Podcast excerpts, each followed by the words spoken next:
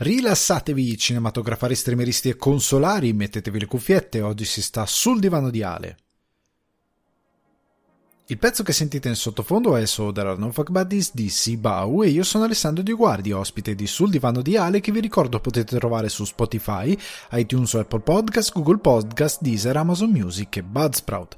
Se volete supportare Sul Divano di Ale le mire di espansione per un salotto migliore potete farlo offrendomi un cappuccino su www.buymeacoffee.com slash sul divano di Ale. In questa puntata di Sul Divano di Ale un sacco di recensioni e discussioni su serie tv e cinema, aprendo con una chiacchiera su Demon Slayer e il mio ritorno allo shonen.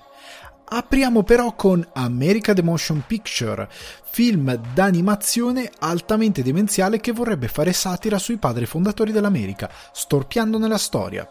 A seguire l'arrivo di Resident Evil Infinite Darkness, una serie non serie che cambia il modo di portare al pubblico gli adattamenti videoludici, ma che non è né carne di zombie né di Tyrant. Parliamone. Su Amazon Prime Video è arrivato in pompa magna La guerra di domani, action sci-fi, a ricordarci quanto i corsi di cinema e sceneggiatura siano la tomba della creatività. Chiudo con l'appuntamento con il cima d'estate che ci porta nell'Irlanda del Nord e nelle avventure medievali nonsense della campagna inglese. E nel mezzo un po' di chiacchiere e news riguardo la settimana di cinema e televisione.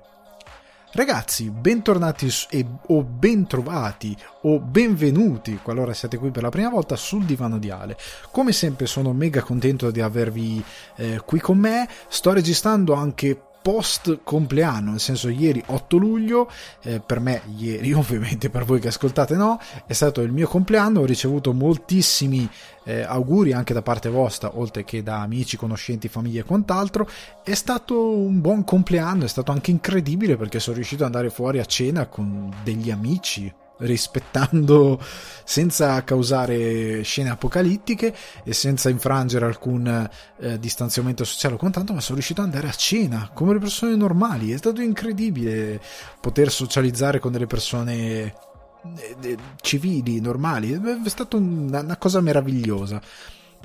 Nel frattempo, parlando di cose meravigliose, appunto, non posso far altro che ringraziare oltre a chi mi ha fatto gli auguri e oltre a chi ha utilizzato il Buy Me Coffee, il mio personale servizio di sostentamento, personale, oddio, quello che utilizzo io di sostentamento, che ha approfittato appunto del, dell'occasione del mio compleanno per passare dal bar virtuale sul divano di Ale e offrirmi un bel cappuccino o anche più di uno.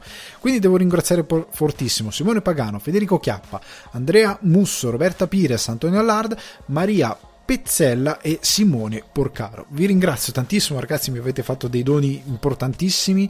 Eh, ripeto, per chi fosse nuovo, per chi non avesse ancora eh, dimestichezza con Buy Me a Coffee, è una sorta di servizio Patreon, ecco che è quello più famoso, con la differenza che non è ad abbonamento. Semplicemente voi potete passare e offrirmi, come in questo caso, un cappuccino o più cappuccini per, eh, come sostentamento per quello che faccio eh, su, in, sul divano di Ale per quelli che sono i miei progetti futuri che se seguite le, il mio account Instagram anche Alessandro Underscore Guardi saprete che sto facendo delle prove tecniche per iniziare a fare delle live su Twitch.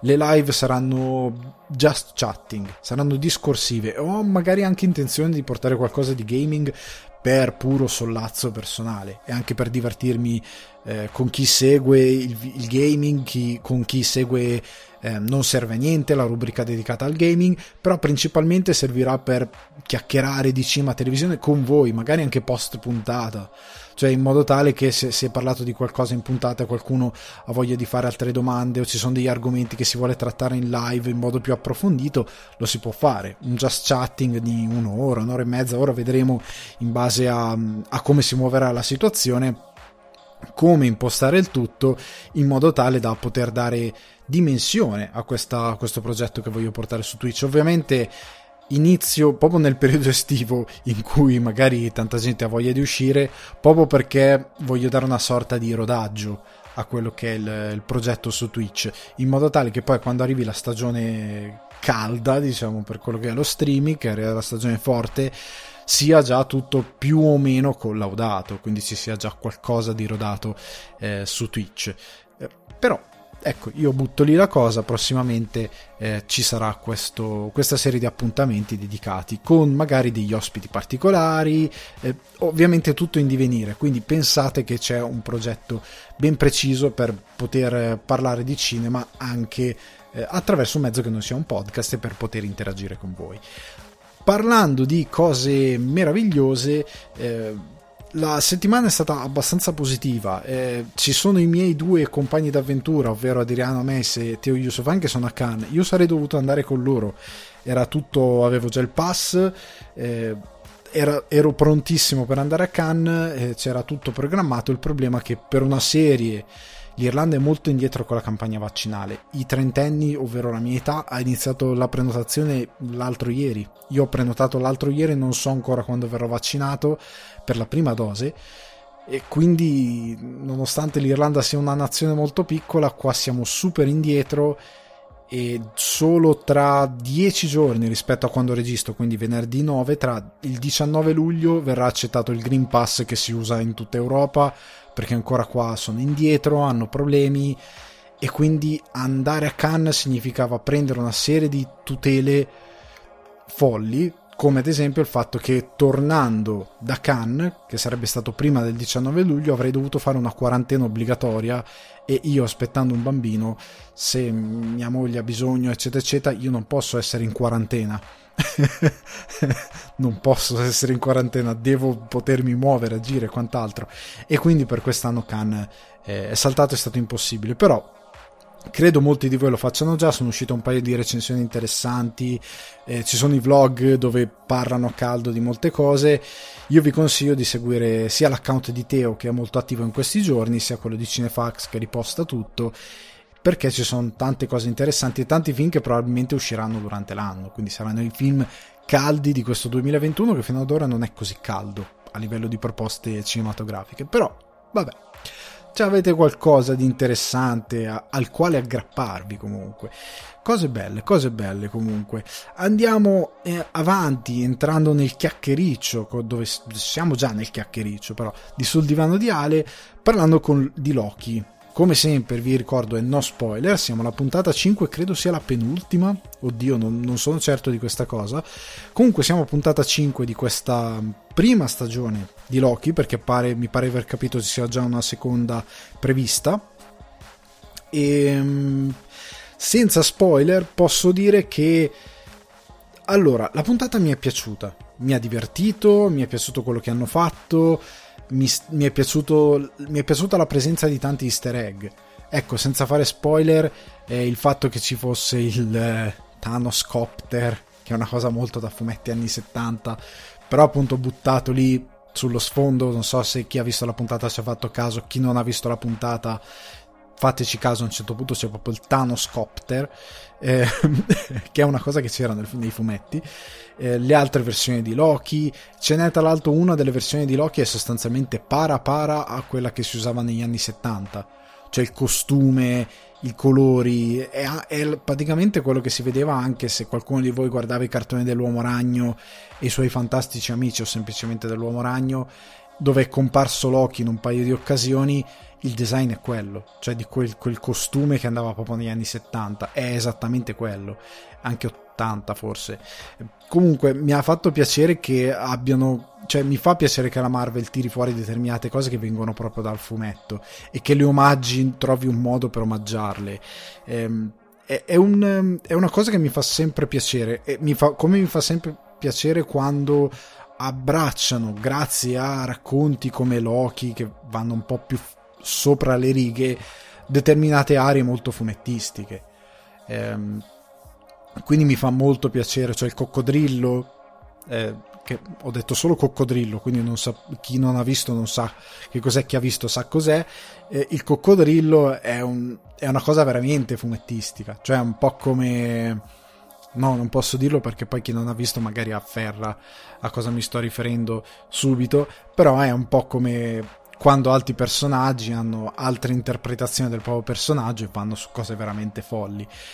Perché è proprio da fumetto, è tipico di quella, di quella mitologia, di quella sorta di eh, mito. Quello che continua a non convincermi di Loki come di tutte le altre serie Marvel, è che l'incipit è sempre più bello dello sviluppo. Cioè, lo sviluppo, siamo, siamo sempre lì. È come per WandaVision. Oddio, WandaVision devo dire che il decadimento è stato molto più brutto. Ecco, secondo me.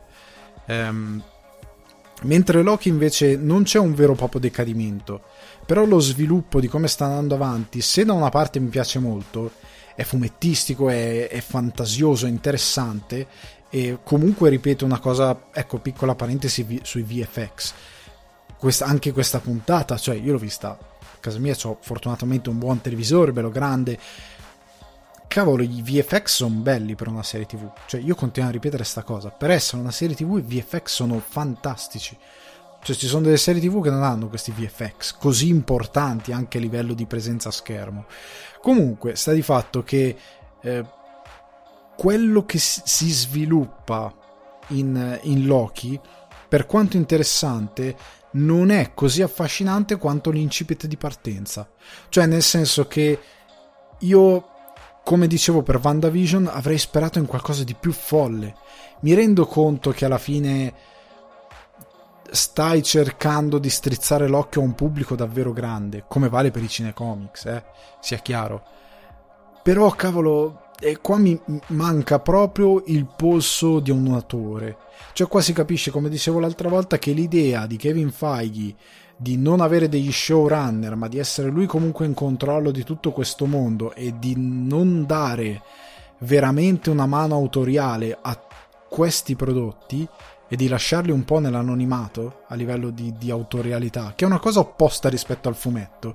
Cioè, sia chiaro, quando, ne avevo già parlato di questa cosa, però nel fumetto non è così. Cioè, se un autore, quando un, um, un team prende in mano una testata, uno sceneggiatore prende in mano una testata, e dopo ne parleremo un po' perché c'è una domanda che si collega, porta tutto quello che è la sua poetica, la sua scrittura, eh, le sue arie, perso- ricon- va a riconfigurare in parte il, il, personaggio. Tant'è che si parla di run che funzionano, run che non funzionano, eh, autori che sono stati più amati, autori che sono stati meno amati e il personaggio cambia insieme a questi autori, poi ritorna sempre tutto uguale, arriva un nuovo autore che cambia di nuovo lo status quo. O comunque si riprende sempre da, da quello che aveva lasciato quello prima ma cambiano determinati toni. C'è sempre quest'idea, però c'è la, la capacità, la, la, la, possibilità ecco, di dare a un autore la possibilità di cambiare, di ribaltare un po' il personaggio pur tenendolo all'interno di determinati canoni in queste serie non c'è davvero. Cioè io avrei gradito un, una libertà tipo quella alla James Gunn, dove lui è veramente presente nei Guardiani della Galassia, lo è tanto. E io avrei gradito qualcosa anche in Loki, come in WandaVision. Vai fuori di testa. Cioè stai facendo una cosa da fuori di testa. Vai, vai, permetti...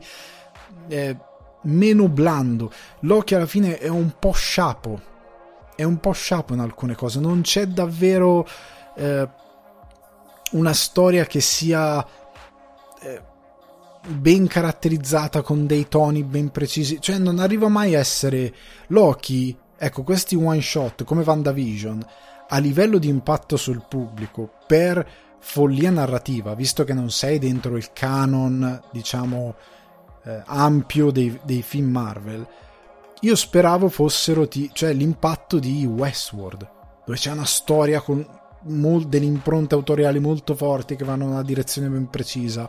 Doveva essere tipo Twin Peaks, doveva essere tipo, ehm, non lo so, eh, cosa vi posso dire, serie di grande impatto con una loro poetica ben precisa. Eh, e sto pensando a qualcosa di fantastico, non voglio andare su True Detective, ecco, voglio andare su qualcosa comunque che abbia una forte impronta.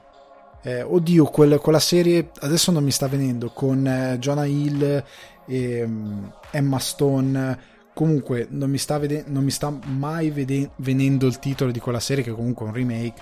Però comunque c'è un'impronta autoriale molto forte e in quello che sviluppa. Io pens- speravo che queste serie fossero quello e non lo sono davvero fino in fondo. E anche questa puntata non, no, gli manca quel qualcosa. Eh, arriva lì e non fa l'ultimo passo. Però è bello, sì, sì, bello ma non, bello ma non balla. Boh, non la butto così. Comunque, questo è quello che vi posso dire per ora. Poi quando finirà Loki tireremo le somme, si farà una, eh, una considerazione a parte su tutta la serie. Però per ora questo è quanto. Un'altra cosa che questo è quanto, ecco, è Generazione 56K. Ho visto qualche episodio, eh, vedrò gli altri in questi giorni. A, a dire la verità, sono stato preso da altre serie, altri film, e quindi a un certo punto l'ho un po' droppato. Cioè, un po' droppato, messo da parte, non è che l'ho droppato completamente. Però sono più o meno a metà degli episodi e devo dire che mi hanno sorpreso. Io sono un sostenitore di Francesco e basta fuori dal web.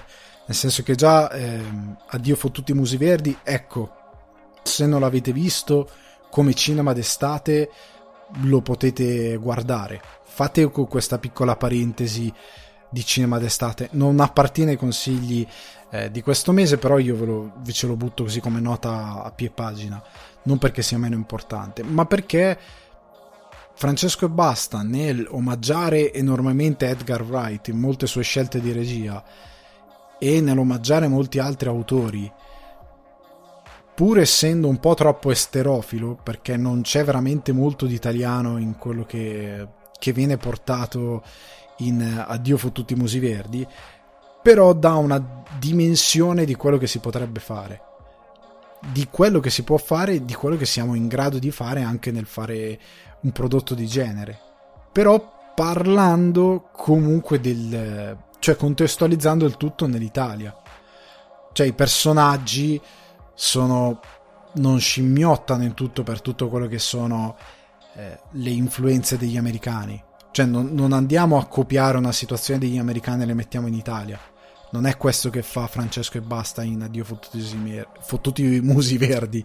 Mi sono incespicato tantissimo. La stessa cosa in Generazione 56K.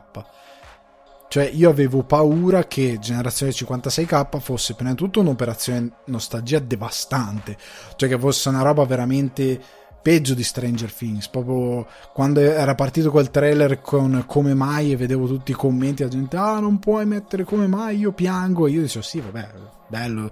Anch'io ascoltavo un sacco gli 883, piangere, no, mi sembra eccessivo. Però mi ha fatto piacere, ok.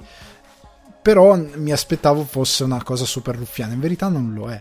Cioè, la storia ha senso che ci sia questo salto indietro nel tempo, ha senso eh, come vengono studiati i caratteri in base al cambiamento del tempo, come i rapporti tra mm, anche d'amore o di relazione tra, tra di noi sono cambiati nel corso del tempo senza cadere in cliché. Cioè non c'è la scena dove ah, prima c'era in, non c'era internet o comunque internet era molto rudimentale e tu per andarti a, to- a trovare con un amico in piazza non hai Google Maps e vai in giro con una mappa, cioè non ci sono queste gag idiote, ci sono delle, delle analisi un po' più complessine, pur essendo una serie impuntata nella mezz'oretta, ecco per dire. Eh, però è un prodotto interessante, cioè come settimana scorsa dicevo manca una rappresentanza di una certa generazione, ecco generazione 56k invece la risposta che ti dice no guarda in Italia potremmo comunicare con una certa generazione. Lo possiamo fare.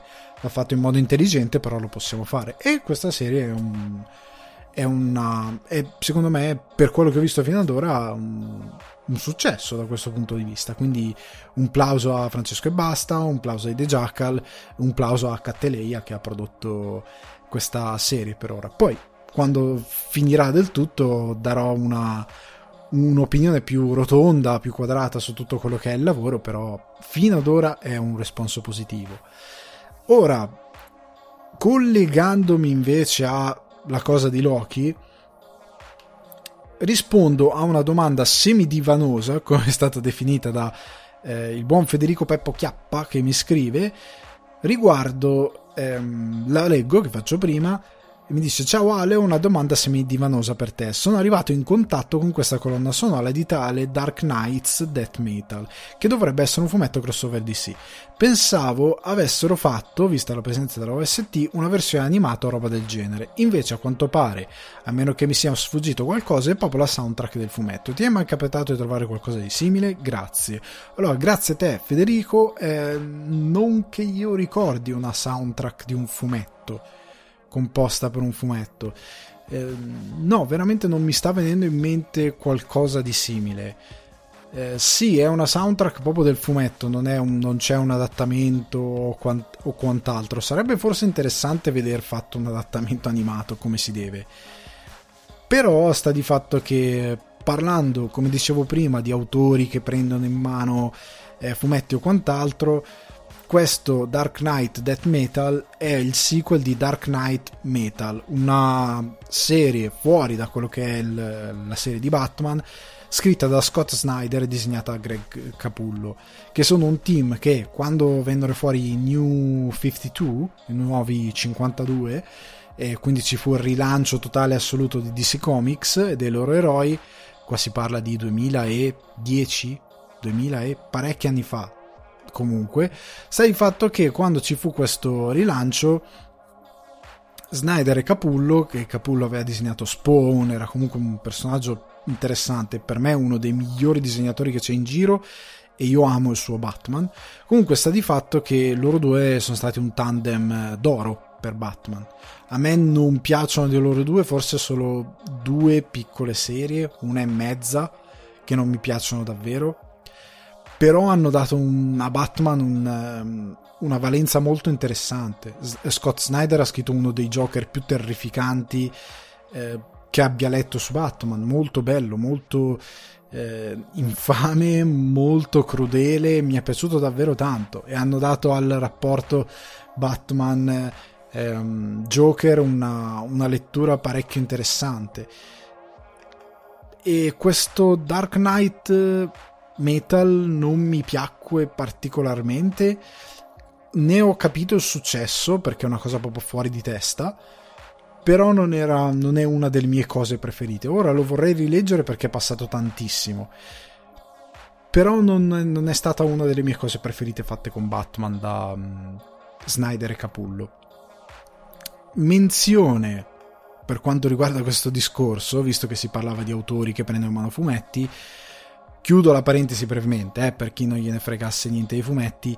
Tom King su Batman è stato per me chi appunto segue magari il mio account Instagram ha letto qualcosina, è stato per me un autore disastroso, ad esempio. Eh, io credo che Tom King sia un bravo sceneggiatore di fumetti, ma non sia adatto a Batman. Cioè, Batman non è proprio.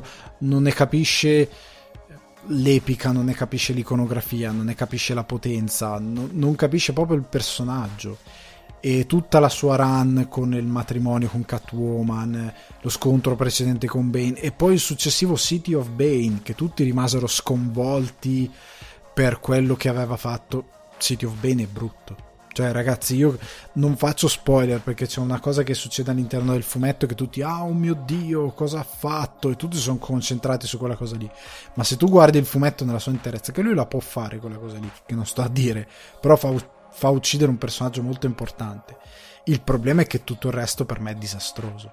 È veramente disastroso. È, è un continuo collegarsi a quella storia con Catwoman. È questo Batman super riflessivo. Eh, sembra un romanzo, ma non per in accezione negativa, ovviamente. Sembra un romanzo nel senso che Tom King sembra. Non voglio dire una, una cosa eccessiva, però sembra davvero guardarsi allo specchio mentre scrive e si tocca leggendo la propria scrittura, cioè mi sembra così, mi sembra che lui bada, badi più alle sue parole, alla sua poetica di quanto scrive in modo elevato, più che nascondersi, che è quello che dovrebbe fare un buon, scene, un buon sceneggiatore, dietro eh, il fumetto e il personaggio e muovere i fili di una bella storia cioè, non c'è il detective, non c'è il Cavaliere Oscuro, non c'è Bruce Wayne, granché, non c'è Batman, non c'è niente dell'epica di Batman in City of Bane. Ed è tutto abbozzato. Eh, anche il contrasto con Joker l'ho trovato ridicolo in molte sue parti. È lui che si compiace della sua scrittura letteraria. Non so come spiegarlo. Eh, secondo me è quello, però non funziona come Batman. Però sta di fatto che la sua run è finita, ne siamo tutti contenti, c'è un nuovo autore che ancora non ho letto, c'è un nuovo tandem che ancora non ho letto, ma sta di fatto che, come si diceva prima, ecco, gli autori arrivano, scombinano le cose, fanno storie belle, brutte, qualcosa del genere e così va e così mi sarei aspettato appunto per la serie per le serie in generale Marvel. Però è uscito il trailer di What If che sembra la cosa più interessante prodotta da Marvel fino adesso. Però si era detto anche di Loki quindi inizio ad aver paura. Però What If essendo animato ha un'animazione particolare mm, vabbè sono anche i doppiatori diciamo originali dei personaggi quindi ved- vediamo come funziona vediamo come... io ho molte speranze in questa cosa perché è un'operazione interessante ecco.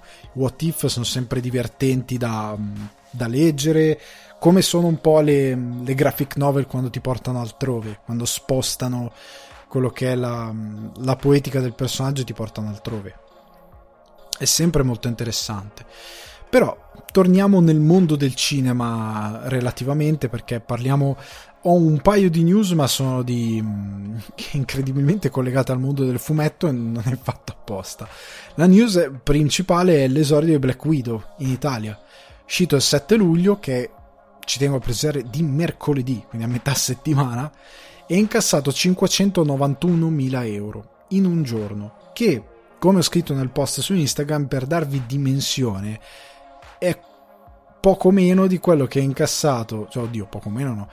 Sì, però nella scala delle cose, è poco meno di quello che ha incassato Quiet Place 2 dal 24 giugno al 7 luglio, che è arrivato a incassate 699.000 euro in quasi un mese. No, no, scusa, non è vero, che cavolo dico.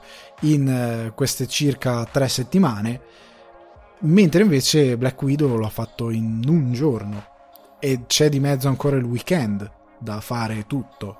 Il venerdì, il sabato, la domenica. Dio, la domenica no, perché la domenica voglio vedere chi va al cinema. Però comunque eh, c'è ancora da, da scofanare il weekend e poi tutta la corsa che si dovrà fare in sala per il prossimo mese. È un risultatone, è veramente un risultato di un certo livello e conferma, come già ha confermato Quiet Place 2 e come hanno confermato altri film, che la gente in sala ci vuole andare che non è vero che il cinema è solo come luogo per vedere i film, solo per intenditori, questa è una vaccata che dicono eh, dei folli, secondo me. Non è vero, e che non, non solo dei folli, ma di persone che fanno fatica a capire. Si chiama cinema, si chiama così perché c'è una ragione. Il cinema si vede al cinema, cioè c'è una ragione per cui c'è questo nome. Eh, ok, Comunque, al di là di questa eh, piccola cosa che dovrebbe aiutare, però al di là di questo è chiaro che la gente vuole vedere i film in sala. Se ci sono dei film che incassano poco, da una parte c'è sempre la colpa delle, delle, distribuzioni, da una parte c'è anche la colpa dei produttori che producono roba che al pubblico non interessa. Non solo che non interessa, ma che non può essere da appeal. Cioè che noi stessi che magari parliamo di cinema o chi lo fa che chi ha studiato cinema e ne parla eh, professionalmente per testate e quant'altro fa fatica a consigliare roba che oggettivamente tu la guardi e dici beh, faccio fatica a trovare un pubblico a cui possa interessare questa roba qui e come ne parlo, come la consiglio, è un bel dilemma. Non, la, non, ne parli poco e non la consigli tanto. Però sta di fatto che il pubblico in sala ci vuole andare, non è vero che non ci vuole andare, bene per Black Widow sta mostrando il fatto, sta dimostrando che mm, il cinema è vivissimo e sta benissimo e continuerà a stare bene. Andando avanti, parlando di ehm, sempre di, di cinema quant'altro, ah, piccola parentesi, piccola parentesi, eh, prima di arrivare alla prossima news. Allora era venuta fuori questa notizia non notizia, notizia non notizia, per il quale eh, Steven Dorff eh, casualmente era in uno dei film che ho consigliato nelle scorse settimane, ovvero ehm, A morte Hollywood di John Waters, stato in altri film come Space Trackers, lui è stato un tipo, è un tipo che funziona nel cinema, ha una faccia che funziona, è, è, un, è un tipo che nel cinema secondo me poteva avere una carriera migliore se non l'ha avuta probabilmente anche per colpa sua. Comunque sta di fatto che senza approfondire il personaggio andiamo alle sue dichiarazioni, ha definito eh, sostanzialmente spazzatura vedova nera e ha detto che Scarlett Johansson, che ha fatto dei film che lui non ha mai fatto, si dovrebbe vergognare di aver fatto questo film. Ora, uno che ha fatto Space Trackers con Stuart Gordon, per quanto è del quale ve ne parlerò un giorno, ed è quanto io possa voler bene a quel film. Però non dovrebbe tanto parlare di spazzatura. Cioè non dovrebbe parlare di vergognarsi o quant'altro. Cioè dovrebbe essere l'ultimo a sollevare questo tipo di, di stupide dichiarazioni. Cioè il cinema è cinema. Cioè tu hai lavorato con Stuart Gordon. Non puoi parlare di spazzatura, non puoi parlare di vergognarsi nello stare in un film. Lui ha, fa- ha, partecipato a delle produzioni dove sì c'è davvero da vergognarsi e non è Space Tracker, altre produzioni, produzionacce.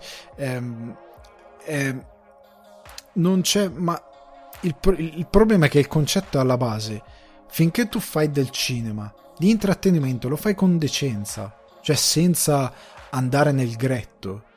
Cioè, per me è più, è più da vergognarsi partecipare a Sharknado.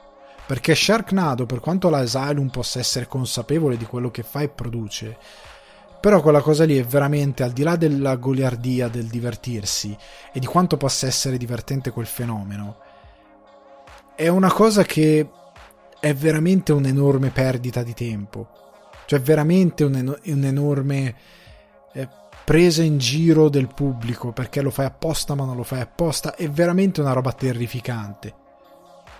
E lì c'è da vergognarsi che pur di pagare le bollette tutti sei non lui perché lui non, non, credo abbia mai partecipato a una produzione Asylum in vita sua però altri attori sono piegati a partecipare a queste produzioni lì c'è da vergognarsi finché tu fai cinema e ci metti eh, della testa, dell'intrattenimento. Non c'è nulla di cui vergognarsi e non è spazzatura, perché comunque ci lavorano dei professionisti, degli stunt che fanno del, dei lavori interessanti proprio a livello anche di coreografia e quant'altro. Poi si può criticare quanto, eh, quanta libertà creativa, quanto, quanto, ci possa essere di investimento a livello di, eh, di mestiere, però non si può davvero prendersela con questi film e chiamarli spazzatura e dire a Scarlett Johansson che si deve vergognare. Perché comunque Scarlett Johansson ha fatto storia di un matrimonio con una performance di un certo tipo e ha fatto film con Woody Allen. È l'ultima persona alla quale lui si può permettere di dire che si deve vergognare. Cioè, capiamoci. Perché quello che lei fa con, per, per eh, che, e che la trasforma come un'icona, perché essere entrata come vedova nera l'ha trasformata un'icona a livello pop molto alto, nonostante lei abbia fatto moltissimi altri ruoli dove è stata bravissima. Ma l'idea di essere un'icona così grande tramite quel personaggio è una di quelle cose che le permette poi di andare a fare altri ruoli, altri film di una certa qualità. È una sorta di eh, pensione della quale non c'è nulla di cui vergognarsi, perché comunque non stai facendo robaccia che è quello che lui non è riuscito a fare, perché lui fa continuamente filmettini molto spesso di bassissimo livello, dove il livello di produzione e sceneggiatura è veramente a volte ignobile e non, non va da nessuna parte. Poi se lui si è convinto che fa arte, che sta combattendo come se Sylvie Demented sta combattendo una battaglia per il cinema indipendente, il cinema vero, è un problema suo. Questo è una, è una, sì, una fuga psicogena nel quale si entra a parlare è un problema suo, però veramente non, non credo sia, sia, necessario fare quello che ha fatto lui. Bisognerebbe ogni tanto darsi una regolata.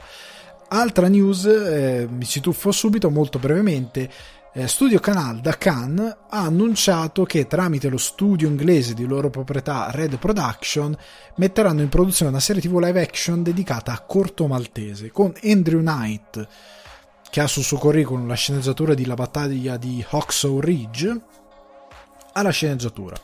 Non si sa se sarà un adattamento del, dei fumetti di Ugo Pratt, non si sa niente, si sa solo che, che ci sarà.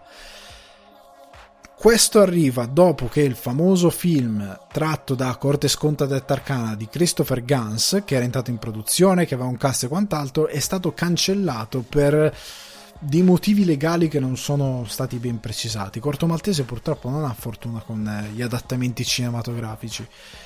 Speriamo che questo televisivo funzioni e che vada da qualche parte che sia eh, ben eh, sceneggiato e ben messo in scena. Io ho un po' tra virgolette paura, perché non, non c'è paura di nulla, perché alla fine le opere originali rimangono quelle che sono, ma un personaggio così grande che noi non riusciamo a veicolare, che è famoso in verità in tutto il mondo, meriterebbe qualche attenzione in più e meriterebbe soprattutto che io spero che Andrew Knight non abbia il l'ardire di inventarsi lui delle storie su Corto Maltese, perché io ora io non conosco onestamente il lavoro di Andrew Knight. Però mi rendo conto che Corto Maltese è uno di quei personaggi che Inghilterra e America è arrivato molto poco e molto male solo molto recentemente. Mi rendo conto che è un personaggio che anche per gli italiani è difficile da scrivere cioè la scrittura di Pratt, ne avevo già parlato in un podcast agli inizi, quando era partito il divano. È un personaggio molto difficile da scrivere, molto complesso, che ha una po- poetica tipica di Pratt molto specifica e che è veramente eh, da trasporre sullo schermo. Devi avere veramente i maroni che ti fumano, devi essere molto bravo a riuscire a portare quella poetica così languida, così romantica, d'avventura e che riesce a bilanciare il romanzo d'avventura con qualcosa di molto spesso fantastico così bene. Cioè ci sono dei, dei dialoghi, dei rapporti tra Corto e determinati personaggi come Bocca Dorata o, o, o, altri personaggi, anche lo stesso rapporto con Rasputin, un nemico non nemico, eterno nemico che però è amico. Sono dei, dei rapporti che se porti in scena male crolla tutto, crolla la credibilità, la credibilità di tutto il tuo mondo. Oltre al fatto che Corto è un romanzo d'avventura ambientato nei primi del Novecento, ha bisogno di una messa in scena epica. Cioè serve, non lo so, Sergio Leone, cioè serve eh, un, un regista che sappia inquadrare questo tipo di avventure cioè serve un regista veramente bravo con le immagini, che comunichi molto con le immagini perché Corto sì, ha una poetica a livello di parole fantastica e a livello di rapporti fantastica, ma anche una, un racconto per immagini molto forte, già anche nei racconti di Pratt. E infatti non riuscire a scrivere corto è molto facile. Cioè, se leggete Sotto il sole di mezzanotte, il fumetto di eh, Juan Diaz Canales, che è l'autore di Black Sad, che è un fumetto stupendo, scritto benissimo, cringiate fortissimo, perché quel fumetto non riesce a cogliere la poetica di Corto Maltese. Cioè, comincia con Corto e Rasputin che si rotolano per terra litigando come due scolaretti, ed è sbagliatissimo. Io ho letto quella cosa lì e ho detto, cos'è sta roba? Cioè, non, non, ha proprio capito il personaggio, non ne ha capito l'importanza epica, non ne ha capito. È, è, un'altra cosa. È proprio una tua interpretazione che cozza fortissimo con quello che è Corto Maltese. Proprio non ci piglia niente. E quindi per me rovinare questo personaggio è facilissimo. Eh. Ci vogliono 20 minuti per portarlo male a schermo. 20 minuti. Però per chi volesse conoscere il personaggio, ecco, do due consigli al volo nei primi anni 2000 c'era questa produzione Rai, ehm, Rai e Studio Canal che aveva portato una serie di ehm, piccoli, cioè una serie animata, ecco, dedicata a Corto Maltese e che sostanzialmente aveva prodotto poi un film, cioè avevano adattato, ecco vi dico, le, avevano adattato tutti i libri di Corto Maltese, se non ricordo male, anche le storie brevi li avevano dati tutti, alcuni impuntati, tipo una ballata del mare salato sono quattro episodi, eh, Tropico del Capricorno che è bellissimo sono quattro episodi, La Casa Dorata di Samarcanda che a me piace un sacco sono quattro episodi. Però il più bello di tutti, se volete vedervi proprio un film film, e lo potete buttare nei consigli del cinema d'estate d'animazione, Corte Sconta detta Arcana. Per me quello è un capolavoro. È, un, è l'unico film di corto maltese che esiste fatto proprio per il cinema, a cartone animato o live action. È proprio un film fatto per il cinema. Ci sono avuto tipo 6 anni di lavorazione, cosa del 5 anni o 6 anni di lavorazione. Regia di Pascal Morelli, voce di Luca Ward, perfetto per il personaggio. Vi prego, guardatelo.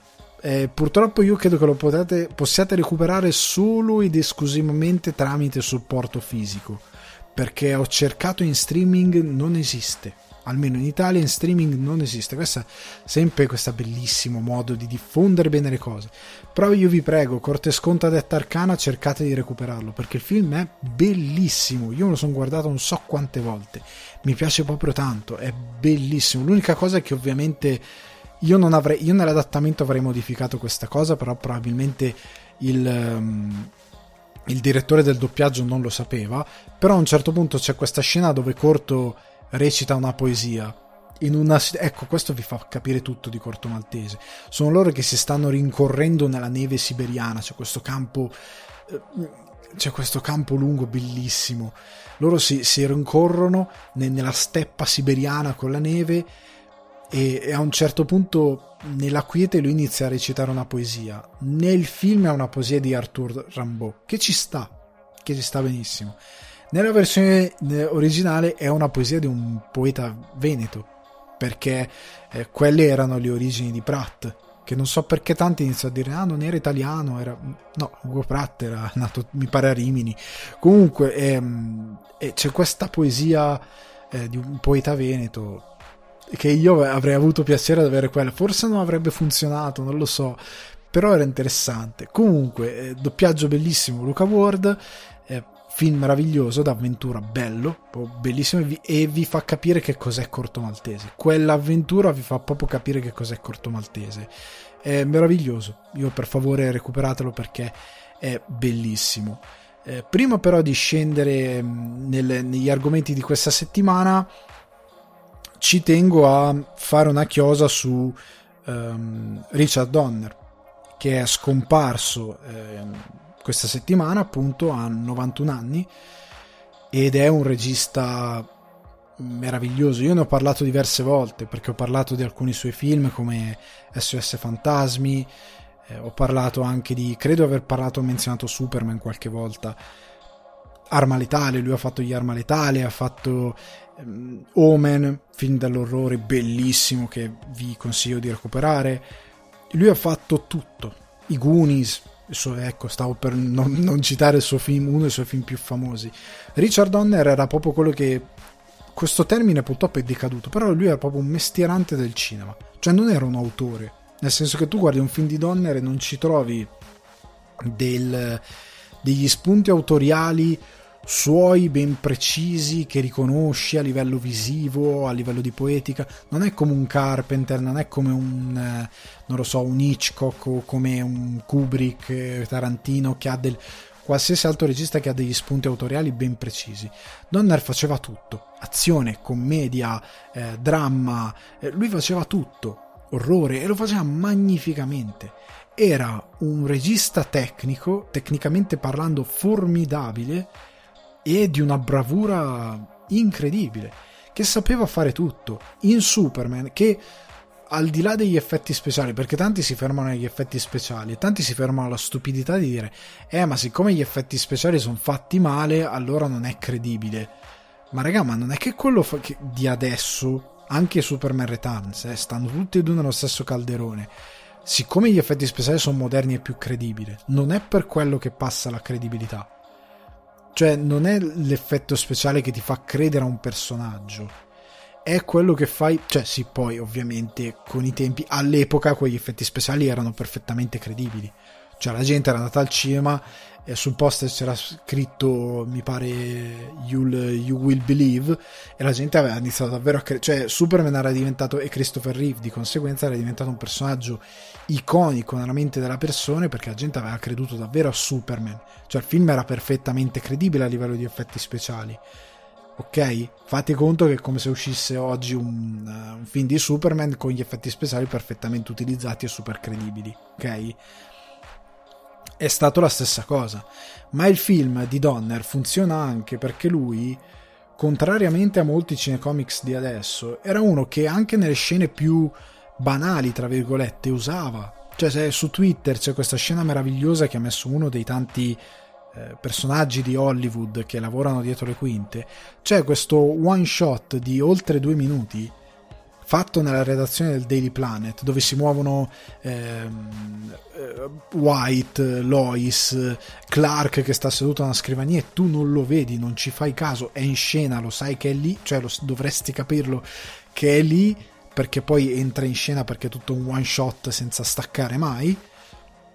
Con l'audio preso in presa diretta non è stato aggiunto in post, che è una cosa incredibile per un film degli anni 70, una cosa del genere, 60 Comunque sta di fatto che lui fa questo one shot di due minuti per darti il senso di dinamicità del Daily Planet, di qualcosa che deve succedere, ed è incredibile. È una cosa che tuttora non si fa al cinema. Nel cinecomics. Molte volte non si osa così tanto. Cioè, a me piacerebbe vedere un film. Eh, cioè, il fatto che debba arrivare Daredevil a fare dei, un piano sequenza tipo el, uh, Old Boy, non piano sequenza, ma. Oddio, no, quello di Daredevil è un piano sequenza eh, finto, però comunque c'è, per dare dinamicità all'azione, per avere qualcosa di spettacolare. Non è normale che debba fare una serie TV Netflix e che non lo faccia il cinema. Non è normale che ancora non si, a parte quella sequenza di eh, Batman v Superman di Batman che per la prima volta combatte in modo davvero pesante per come è il personaggio, non si è mai visto un Batman a livello cinematografico interessante anche a livello visivo, fisico, distante non è normale, non è veramente normale. Raimi è stato l'unico che ha usato forse un po' a livello di movimenti di camera e quant'altro con il suo Spider-Man, ma molti altri mai. Donner faceva anche questo, cioè Donner ti aveva fatto davvero credere a Superman. Quel personaggio funziona anche perché c'è anche questa piccola scena di pochi secondi di quando ehm, Reeves, Clark Kent, si ehm, mostra, mi pare, a Lois in quanto Superman. E si vede lui che si toglie gli occhiali. E mentre si toglie gli occhiali oggi diremmo è CGI in verità è tutta recitazione cioè la postura perché eh, Reeves stava curvo col collo un po' piegato in avanti e le spalle ingobbite stava tutto in tu non ci facevi caso ma lui in verità che era un omone si, si piegava un po' diventava un po' l'impiegato ingobbito è ovvio che nessuno crede a quella cosa lì nella realtà però nella realtà di Superman dei fumetti più che altro, quella cosa è perfettamente credibile, no? Lui si ingobbisce, poi mentre si toglie gli occhiali vedi che inizia a raddrizzarsi alla schiena, tira il petto in fuori, allarga le spalle, quello lì è tutto fisico, non c'è nulla di eh, diciamo effetto speciale. Si tira, allarga le spalle, tira il petto in fuori, raddrizza il collo, tiene la testa alta e poi si toglie gli occhiali e lei dice cavolo ma è super è una cosa molto ingenua. Però calatevi in quello che è il, il fumetto come fate per qualsiasi altra cosa. È un momento molto forte per il personaggio. Cioè ti dà proprio l'idea del, del, della potenza di Superman di questo dio in terra che si nasconde dietro un uomo normale molto mite, debole eccetera eccetera è, è quella cosa lì che dà valore a queste storie. La stessa cosa per... Eh, ecco, chiudo il volo su Superman. Oggi Superman non funziona perché non c'è quella cosa lì. Non c'è quel, quell'attaccamento emotivo al personaggio per farti credere in questo eh, Boy Scout d'America. Che non è solo Boy Scout d'America, lui è veramente. È un po' come. Eh, non lo so, è, è, proprio il buono, il personaggio che sa sempre cosa fare, che sorride quando deve sorridere, che non dice molte parole, cioè è pieno di scene dove tipo eh, lui salva Lois dal, dall'elicottero che cade e, e, le dice tipo ah la, la, reggo io, dandole del lei che poi erano gli anni 70, quindi la reggo io e lei gli risponde e chi regge lei? Perché nessuno aveva idea di Superman che vola, poi a schermo l'idea di vedere Superman volare era anche una cosa, ehm, era appunto per l'epoca un effetto speciale incredibile. Quindi la battuta ha anche questo doppio senso di stupore sia per i personaggi dentro la storia che per lo spettatore in sala. E quella roba lì è potentissima e non c'è oggi quella, quel tipo di costruzione ed è per questo che il personaggio anche non funziona. Stessa cosa vale per SOS Fantasmi, uno dei miei film di Natale preferiti. È l'unico film che prende il mito di Scrooge di Charles Dickens e lo rifà ai tempi nostri in modo super intelligente, tra l'altro, adattandolo con, con, veramente molta intelligenza e che diventa credibile non solo per il genio di Bill Murray, ma perché è oscuro quando deve essere oscuro, eh, quando deve essere notte, notte. Non, non ha. Noi oggi, quando dobbiamo fare, e poi si dirà in una delle recensioni, quando si deve alleggerire qualcosa, si tende sempre a buttare tutto in super comicità cioè, super comicità che manca poco che l'attore si giri verso il pubblico rompendo la, la quarta parete e faccia l'occhiolino. Cioè, manca davvero questa cosa qui da, da baracconata. Siamo sempre ad alleggerire, a, a, dire ehi ehi, contesto comico così tanto e co- così tanta arroganza da togliere qualsiasi credibilità a quello che vedi a schermo. In quel film lì invece no. Cioè il tutto, i toni del film passano per quello che succede nel film, per il lavoro della regia, per il lavoro che viene fatto su Bill Murray e quel film oscilla tra il, aree orrorifiche, quando c'è la morte, quando ci sono i fantasmi, i fantasmi sono fantasmi, cioè fanno schifo. Quando arriva il primo fantasma che è un po' come in Scrooge, il morto che gli dice non fare come ho fatto io Scrooge, quando arriva quello lì è un, è un, un, cadavere putrefatto, cioè un topo che gli esce dalla testa no, e, e, a, Bill Murray fa palesemente schifo. E, e, poi il modo in cui gioca con i piani onirici, eh, il modo in cui poi oscilla da quella cosa lì a una, a, al romanticismo, alla commozione. Eh, è un film che riesce a bilanciare tutto meravigliosamente. Oltre al fatto che Richard Donner ha fatto i Goonies cioè, i Goonies è il racconto di eh, per ragazzi per eccellenza. Ed è un altro film di Donner che è imbattuto oggi. Cioè, tanto quanto Superman è uno dei cinecomics più belli della storia del cinema, non c'è un altro che è riuscito a fare un Superman così credibile, tanto quanto I Goonies è uno di quei film di, per ragazzi che a oggi nessuno è riuscito veramente a a, a riprodurre o a eguagliare. Non esiste. Ci provano con Stranger Things, ma non è la stessa cosa. Non è proprio la stessa cosa perché comunque stai imitando quella cosa lì. Non stai creando nulla di tuo. I Goonies era una cosa originale ed era incredibile, girato benissimo. Eh, la stessa cosa vale per i Arma Letale. Cioè che il regista di SOS Fantasmi, di Omen, eh, che potesse fare Superman e potesse fare i Goonies e potesse fare poi Arma Letale, cioè sono dei film completamente diversi e potesse farlo bene perché Arma Letale era eh, sì un buddy movie, sì che non si prendeva particolarmente sul serio, però era credibile nelle sparatorie, nelle scazzottate, era credibile in tutto quello che faceva.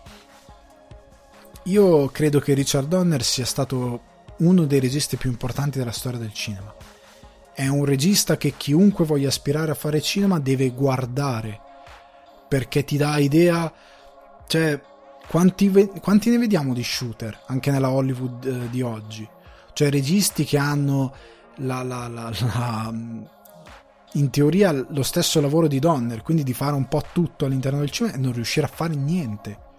Vanno a fare il cinecomics e cannano vanno a fare il film d'azione e cannano vanno a fare la commedia e cannano cioè, prendete tipo Mark Webb. Mark Webb ha fatto 500 giorni insieme, bellissimo.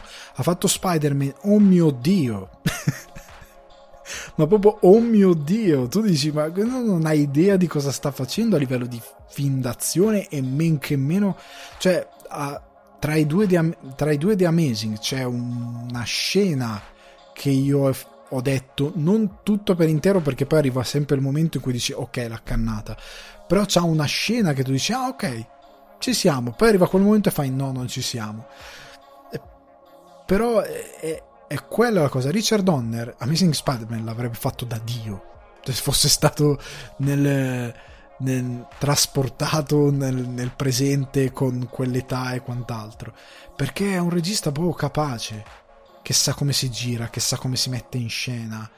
Ehm, Donner non ha mai fatto una messa in scena sciatta cioè che non cre- che ti sembra tutto posticcio, è sempre tutto credibile, indipendentemente da quando è girato il film. Quindi io credo che sia un monito per tutti gli aspiranti registi. Cioè guarda Don- Donner come è riuscito a fare bene tutto, tutto, tutto senza avere l'arroganza e la presunzione di voler essere in primo piano all'interno del suo film, mettendosi al servizio del racconto e tirando fuori un film meraviglioso.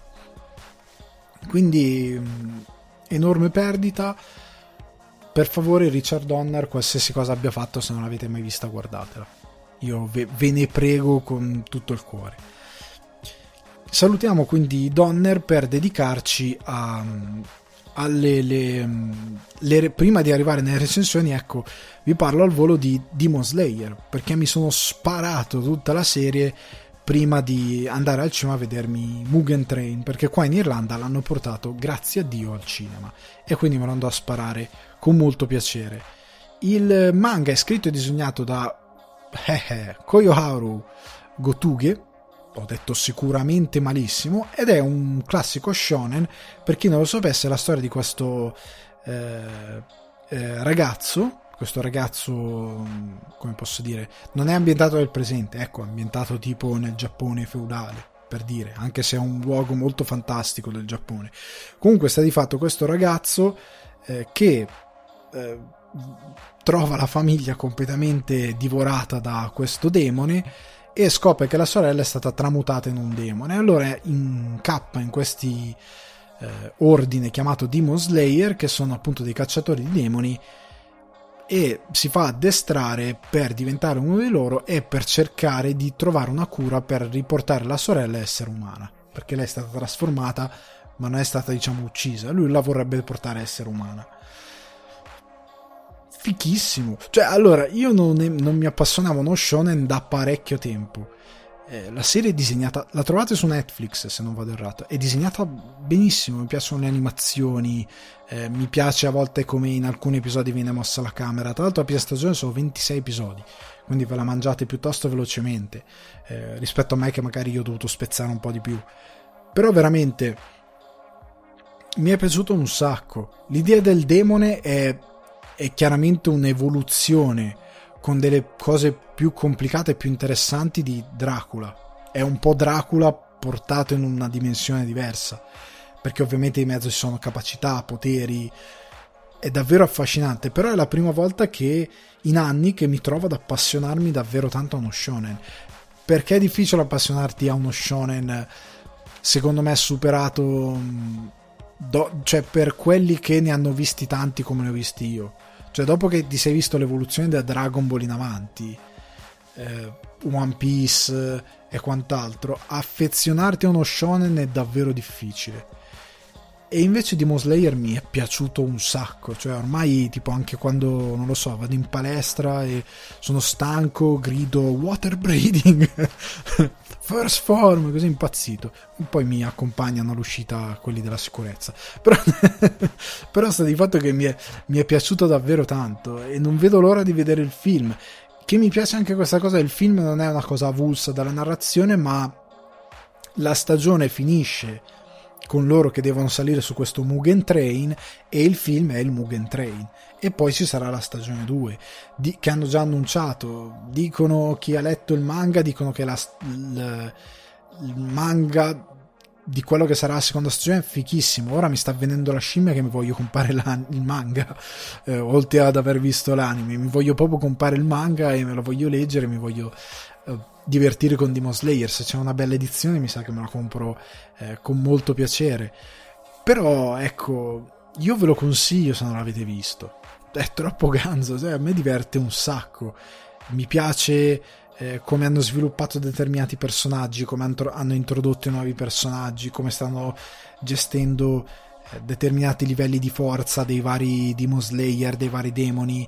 Mi piace il, wall, il world building che stanno mettendo in campo perché non mettono in campo super, tante cose subito, ti mettono in campo delle cose base. E pian piano con i personaggi che vanno avanti e scoprono determinate altre cose ti fanno scoprire anche te altri approfondimenti nel mondo. Perché all'inizio tu puoi pensare sì vabbè ma è molto molto facile questa situazione, cioè come si può evolvere. E invece in modo diciamo coerente andando avanti il mondo del, di Demon Slayer si evolve bene, sono solo informazioni che chi ha scritto le aveva già pensate prima, però non ti ha messo subito all'inizio. E quindi mi sta, mi sta proprio appassionando, quindi credo sì, credo che il manga sarà uno dei miei acquisti eh, prossimi perché mi sta proprio piacendo e mi piacerebbe collezionarlo, oltre ad aver visto la serie su Netflix. Quindi, raga, se non l'avete visto io ve lo consiglio mega tanto. Andiamo con le recensioni, perché questa settimana ne abbiamo un botto. ne abbiamo un botto e non tutte positive, non tutte croccanti, però c'è un po' di cui parlare. E partiamo da America The Motion Picture, regia di Matt Thompson, che è uno dei produttori esecutivi di Archer, la serie sulla spia, eccetera, eccetera, un po' demenziale, su sceneggiatura di Dave Callahan.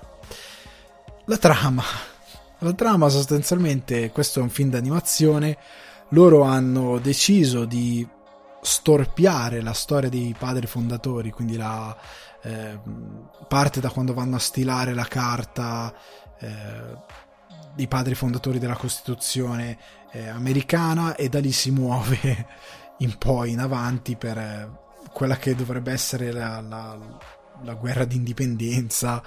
Eh, mio Dio. Allora, racconta quel pezzo di storia americana, la, la riracconta a modo loro. Il protagonista è George Washington, se non mi pare, che è un buddy di Abramo Lincoln. La storia è devastante, cioè nel senso che molte gag, molte cose che succedono sono collegate alla storia americana. Quindi, se non capite determinate, se non sapete determinate cose base della storia americana, non capite le battute.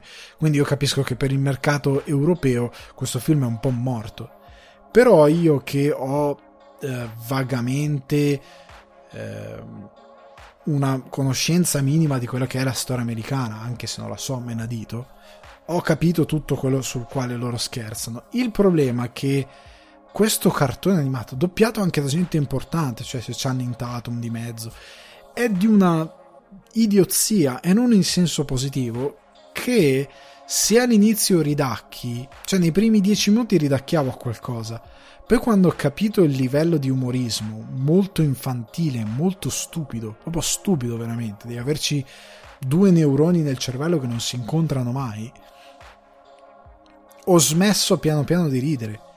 A un certo punto ho iniziato a trascendere, come quando fai meditazione trascendentale, cioè ho iniziato a uscire dal mio corpo e ho iniziato ad avere esperienze mistiche perché veramente è di una noia devastante a un certo punto, è inconciliabile con la vita sulla Terra. È...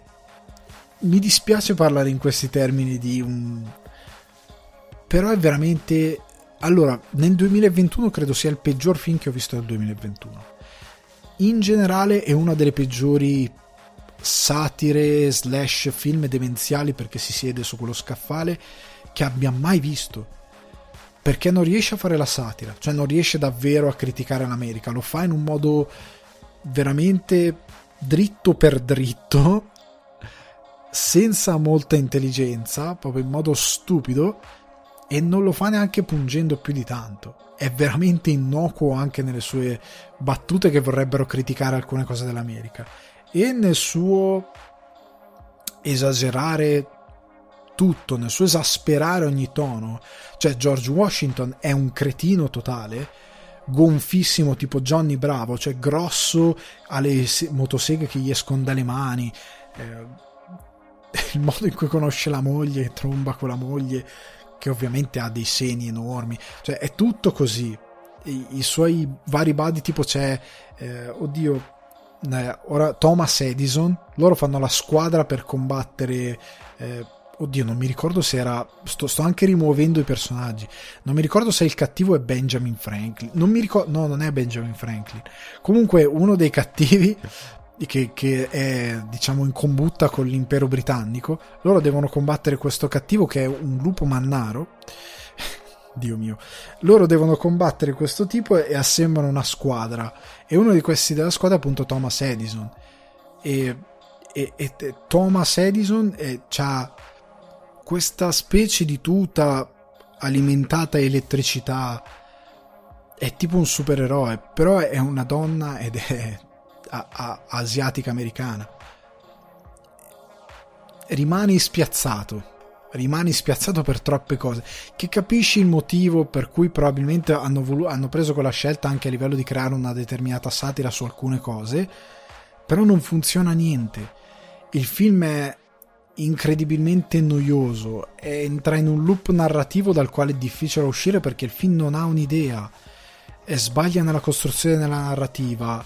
Eh, quando, ripeto, quando vuole fare satira non è mai davvero caustico, eh, non fa mai ridere e alcune battute sono anche fuori tempo massimo. Cioè a un certo punto prendono in giro Fast and Furious, il primo Fast and Furious, neanche gli ultimi, il primo. Fanno una parodia del primo Fast and Furious. E tu dici, ma porca miseria, quanto sei fuori tempo massimo per prendere un film di cos'è, vent'anni fa, qua, no, vent'anni no, però più o meno, quanto sei davvero fuori dal tempo per prendere in giro quel film. E non te ne fai una ragione. È terribile, è veramente terribile. Se voi lo volete provare a guardare, guardatelo. È su Netflix. Però è orrendo, è veramente orrendo ed è di una noia devastante. Non ho mai visto un, un film che in teoria dovrebbe essere demenziale che non fa ridere mai ed è la roba peggiore che può succedere a un demenziale perché anche nella sua demenzialità perché fate conto che a un certo punto sei tipo Walmart cioè è una commissione di passato con le cose del presente. Però è, è orribile è veramente orribile non, non, ha non ha mezza idea che funzioni proprio a livello di demenziale. Il demenziale è una cosa molto americana che noi in Italia abbiamo provato a imitare un paio di volte male malissimo.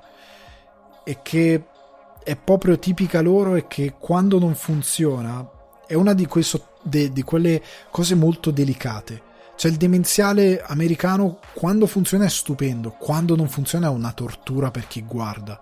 E questo è, è, da quel da quel, è su quel piatto della bilancia, dal piatto della tortura.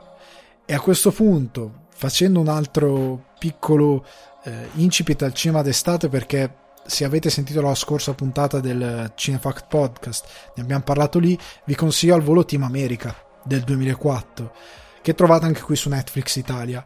Eh, diretto da Trey Parker, che è uno dei creatori di South Park, e scritto da Matt Stone e Pam Brady, sempre entrambi eh, co-creatori e autori di South Park.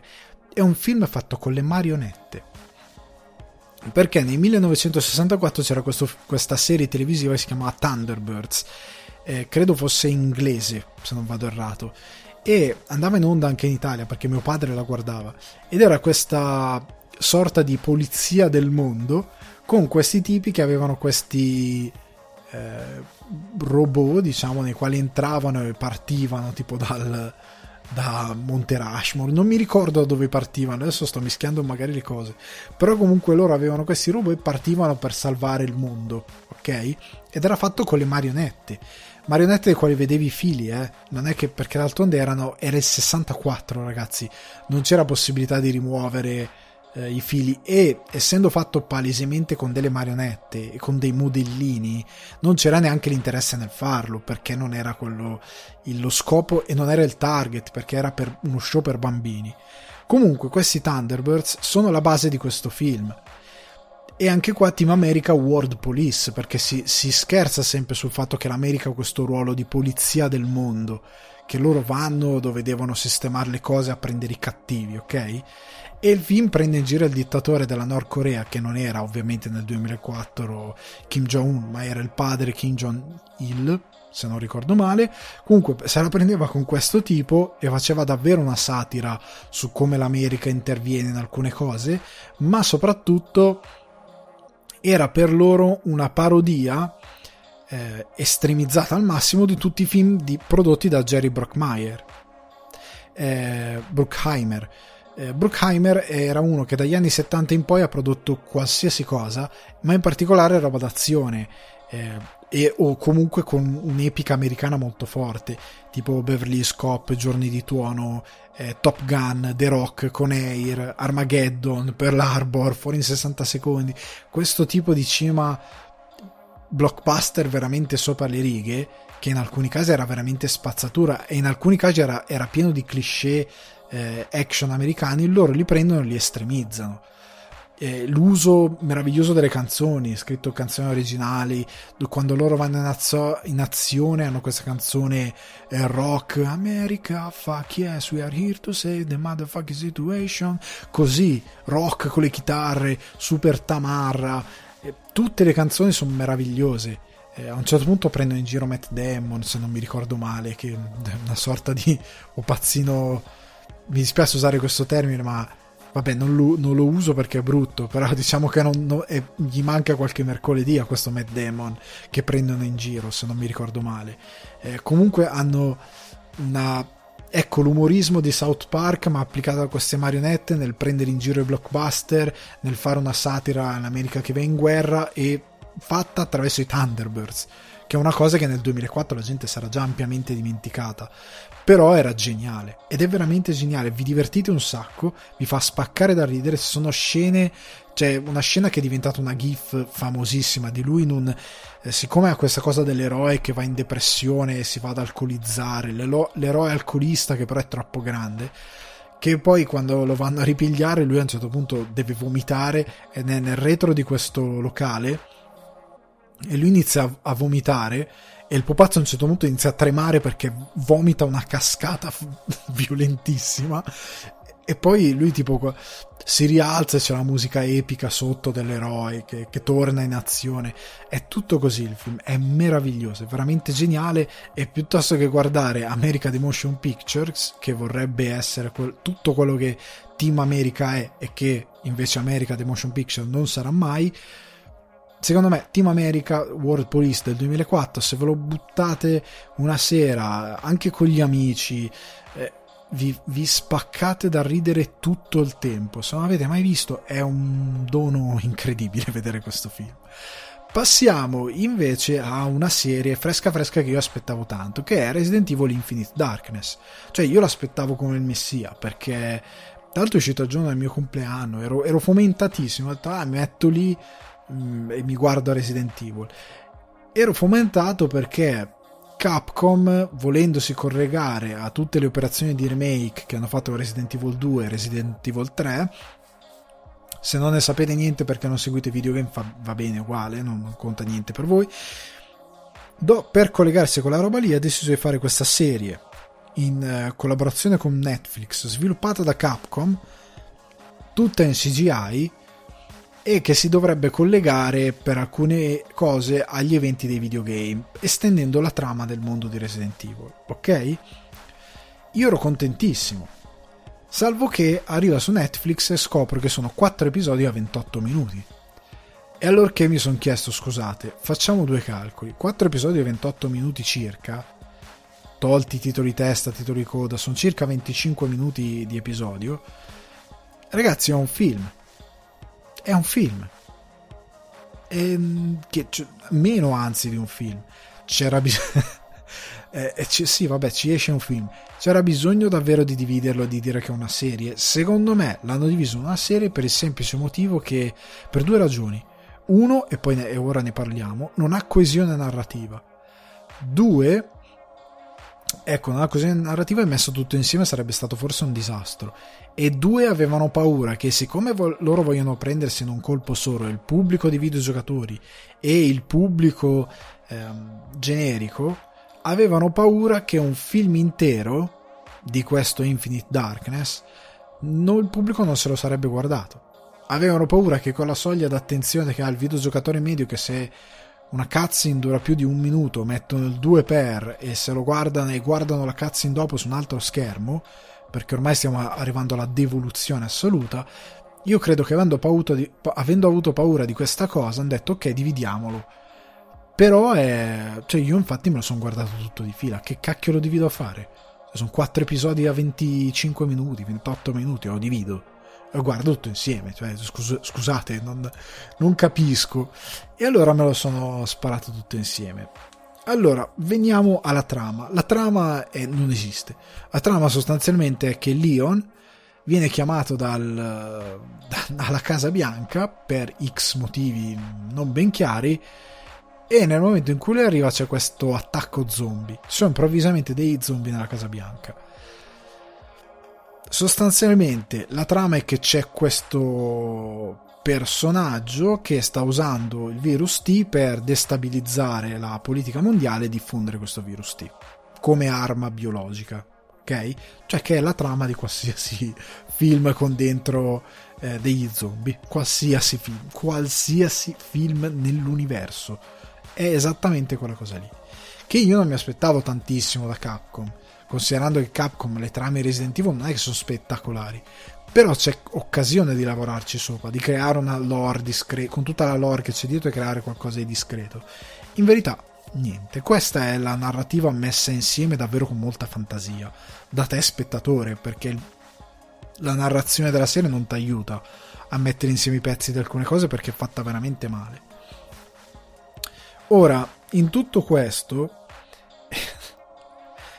il primo problema è che Capcom, come dicevo, non sa scrivere delle grandi trame. Non lo sa fare.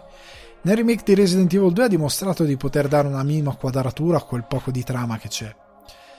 Ma in quello che diventa poi un film, questo Infinite Darkness sembra avete presenti i montaggi che ci sono di YouTube delle cutscene del videogame montate insieme e poi ci scrivono il film tipo Metal Gear Solid il film e sono 9 ore di cutscene incollate insieme senza gameplay nel mezzo.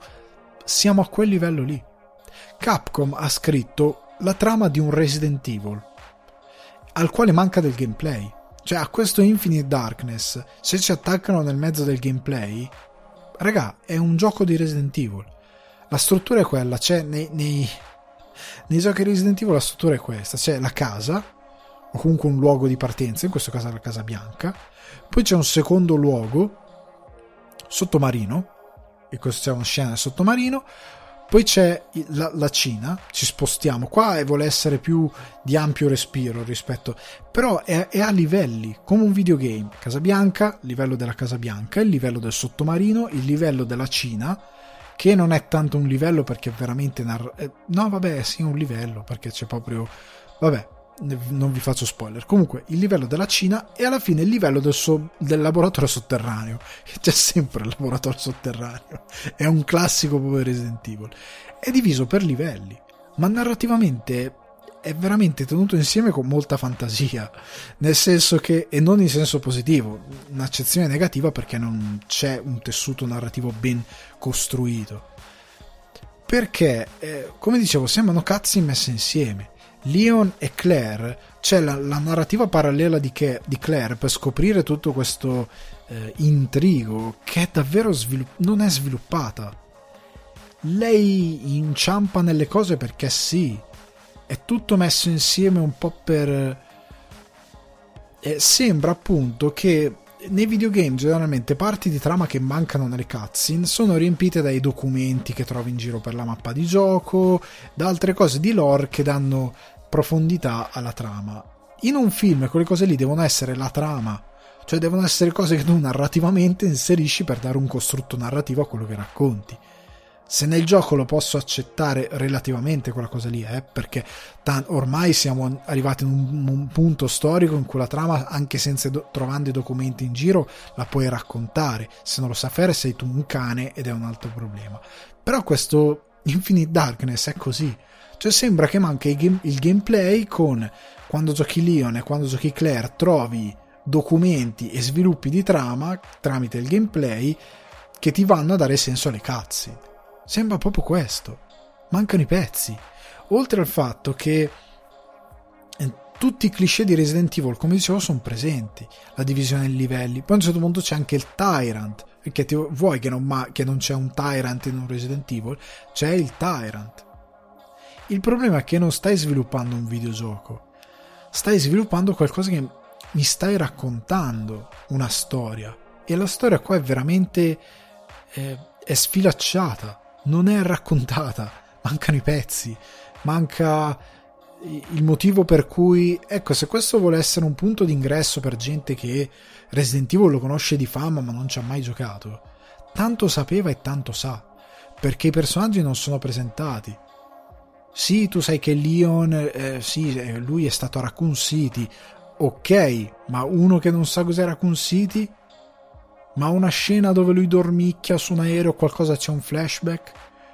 Claire Redfield, chi cacchio è? Cioè, per uno che non lo sa, il personaggio non ha senso. Loro si, salut- se si salutano e si riconoscono, ma tu non sai che rapporto c'è tra i due. Se è fatto anche solo per i videogiocatori, se uno non ha giocato Resident Evil 1, e Resident Evil 2 co- come, come funziona. Ma al di là di questa cosa qui, oltre a tutti questi pezzi, mancano proprio i pezzi della trama vera e propria che viene raccontata nel, nel, mm, nella serie. Oltre al fatto che è montato male a livello proprio di eventi. Ci sono delle cose, c'è una scena che rivedi due volte per aggiungere qualche secondo in più che non ti porta a granché. È proprio raccontato male tutto, tutto l'impianto narrativo, le scene sono montate nel modo sbagliato, eh, non ha un impatto di insieme interessante, non è davvero, è tutto telefonatissimo, cioè che c'è una cospirazione è chiaro, che qualcuno è infame è chiaro, eh, non è davvero avvincente e non hai neanche il, il sapore di un Resident Evil. Cioè Resident Evil è comunque, per quanto sopra le righe, un qualcosa di orrorifico. Le aree orrorifiche non ci sono, mai, mai, proprio mai. Alcune cose, alcune parti d'animazione sono anche sbadatissime, anche a livello tecnico. Cioè c'è questa scena in questa, in questa sorta di eh, Pakistan o Kazakistan o Afghanistan inventato, dove loro hanno portato no, l'arma biologica, diciamo in, in modo generale, e siccome non hanno avuto l'ardire di dare un doppiaggio, una lingua a questi personaggi, sono queste scene con questi che hanno rapito i militari e fanno dei versi, ra, ra, ra, eh, gridano, eh, nessuno parla e tu dici ma raga, ma che cosa cacchio sto guardando? Cioè proprio tecnicamente non ci hanno neanche messo un minimo di impegno. Ma anche a livello di animazione, ci sono momenti in cui non è neanche ben animato. Cioè i modelli sono legnosi, camminano in un modo strano e mi fa strano perché è Capcom, cioè le cose dovrebbe, dovrebbe saper fare perché le fa nei videogiochi. Cioè per me è un fallimento totale anche da questo punto di vista tecnico.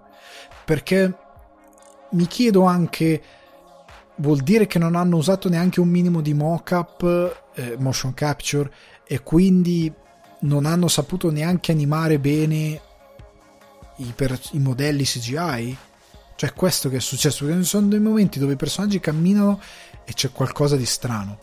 Sembra il movimento non è fluido. E, oltre al fatto che alcuni modelli sono più dettagliati di altri, alcuni personaggi hanno più dettagli, alcuno, alcune parti dello scenario hanno meno dettagli, quindi i personaggi sembrano un po' appiccicati. Cioè, non c'è uniformità nella CGI, nel senso che quando voi guardate molti ehm, molte serie CGI fatte per la televisione, la qualità è più bassa perché ovviamente non ci posso mettere 5 anni a fare un episodio, eh, di, cioè una serie di 20 puntate eh, da 20 minuti, non ci posso mettere 8 anni a fare una cosa per bambini che va su Boeing, ok? Quindi la CGI è è veramente basilare, le texture sono basilari, le animazioni sono fatte bene, ma è tutto molto ehm, a un livello molto primitivo rispetto a quello che vediamo tipo al cinema, ok? Qua no, qua hai tipo il modello di Leon bellissimo, il modello di un altro personaggio magari secondario, eh, un po' così, e poi lo scenario che non, non matcha con, con, i modelli, cioè in, ha una cura, una definizione più bassa rispetto al modello. Io non ho capito veramente per quale motivo questa serie dovrebbe essere un fiore all'occhiello dell'evoluzione di Resident Evil. Cioè, ora sto iniziando ad aver paura persino per il nuovo film e per la serie live action che stanno sviluppando.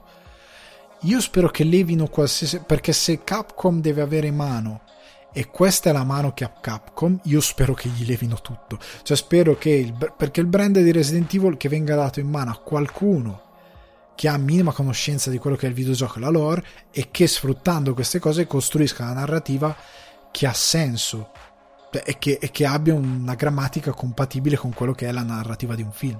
Perché così com'è non ce l'ha. Zero. Poi non esiste.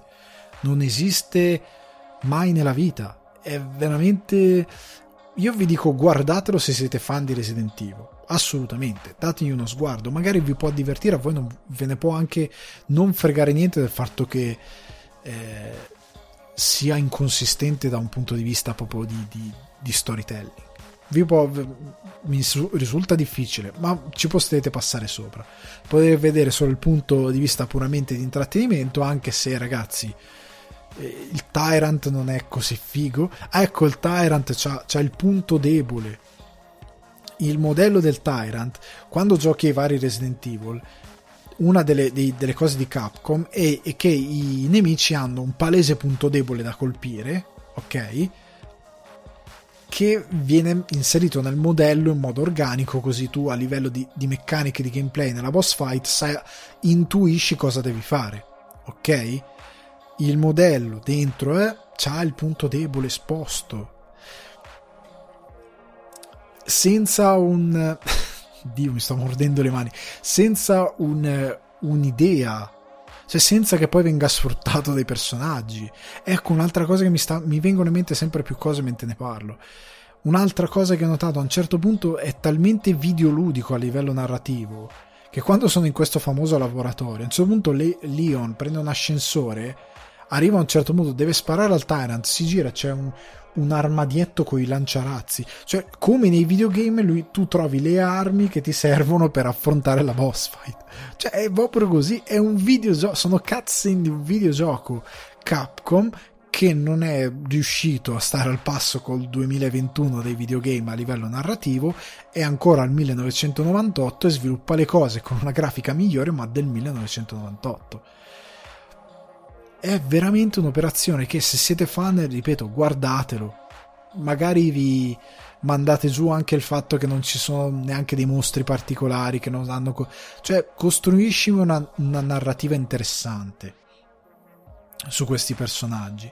Dai una missione, perché ci sono degli altri film in CGI di Resident Evil che magari poi li, li riguardo e ne parliamo, che a memoria hanno quantomeno una costruzione narrativa più interessante. È un film, c'è una missione ben precisa, loro devono fare sta missione e vanno a fare sta missione. Questo Infinite Darkness non ha avuto questo ardire, tra virgolette. Quindi io non l'ho capito. Non ho capito veramente l'operazione, non ho capito chi l'ha scritto, che problemi ha nel raccontare una storia, non, non ho capito niente di quello che secondo loro era, erano i punti di forza di questo Infinite Darkness, che per quanto mi riguarda è terrificante cioè è in senso negativo, non in senso terrificante che ti fa paura. È terrificante il fatto che non, non abbiano sviluppato una cosa quantomeno decente. Ecco. Muoviamoci eh, con la prossima recensione che riguarda la guerra di domani. E anche qua eh, mi dispiace ragazzi, ma prima di arrivare alla parte bella delle recensioni soffriamo un po' regia di Chris McKay, sceneggiatura di Zach Dean con Chris Pratt, Yvonne eh, Strahovski e J.K. Simmons e tanti altri personaggi interessanti. A Guerra di Domani è stato pubblicizzato da Amazon come i pazzi eh, nel mondo, cioè campagne promozionali incredibili, a quanto pare si parla già di un sequel che voglio capire narrativamente come torna. Comunque, al di là di questa cosa qui, entriamo nel film partiamo subito dalla trama. La trama è questo nostro protagonista Chris Pratt che è un ex berretto verde, però che a quanto pare è un molto ferrato in chimica e quant'altro e che vorrebbe un lavoro di un certo livello perché attualmente fa tipo il professore a scuola che sostanzialmente eh, durante le vacanze di Natale che arriveranno l'anno prossimo, durante i campionati del mondo in eh, cosa sono in Qatar, adesso non mi sto ricordando dove sono, si apre un portale spazio-temporale e viene fuori questi esseri umani, noi di 30 anni nel futuro, che sono venuti indietro nel tempo per chiederci aiuto e per mandare tutti i soldati praticamente con leva obbligatoria a disposizione nel futuro per combattere una guerra con questi alieni che li stanno decimando. E già qui c'è un problema.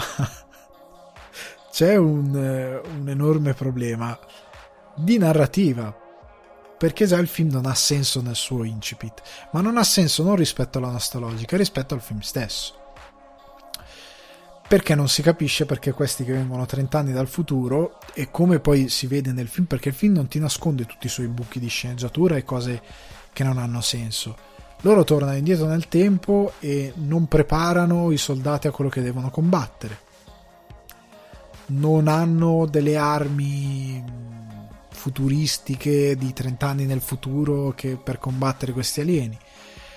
Non hanno a un certo punto, siccome finiscono i soldati, perché ovviamente vengono tutti mandati al macello e vengono decimati, iniziano a inserire una leva obbligatoria, come durante la guerra mondiale. E iniziano a prendere persone e vengono mandate nel futuro, compreso il nostro protagonista che viene mandato nel futuro. E tu puoi stare nel futuro per sette giorni e poi vieni rimandato indietro. E ovviamente ne tornano pochissimi perché nel futuro muoiono come le mosche. Sono morti militari veri, figurati quelli della leva obbligatoria e quando mandano la gente a fare la, la guerra nel domani, non gli cambiano neanche, cioè, stai andando a combattere in guerra. Che senso ha che mandi una professoressa del liceo, come si vede, o comunque un'impiegata con il tacco il tailleur e gli metti in mano un fucile che questa non sa magari neanche tirare con la fionda? Che senso ha? Non gli fai neanche 20 minuti di addestramento. È veramente il film è completamente senza una logica interna proprio al film stesso. E andando avanti peggiora. Andando avanti proprio peggiora. Io ho già letto alcuni che dicono: no, ma il film sembra che abbia molto da dire. Il film non ha niente da dire. A livello proprio di world building. Non ha un cavolo da dire. Ha da dire poche cose e quelle poche cose non hanno alcuna logica all'interno proprio del tessuto narrativo del film stesso. Perché eh, a un certo punto c'è uno spiegone di world building, di come funzionano questi viaggi nel tempo, che viene innescato dal protagonista Chris Pratt e della sua spalla comica, perché ovviamente nonostante sia un film d'azione ha la parte comica presente e ha una spalla comica che po- si potevano evitare e questi due con una battuta e con un siparietto spiegano allo spettatore cioè è un è veramente un carpiato perché spiegano eh, allo spettatore come funzionano questi viaggi nel tempo secondo loro e allo stesso tempo spiegano il world building, cioè su cosa si basa tutta questa cosa qui. Perché loro poi innescano quello che un altro personaggio spiega loro di come funziona tutto. Più la loro teoria che però è in verità come funziona. È terribile.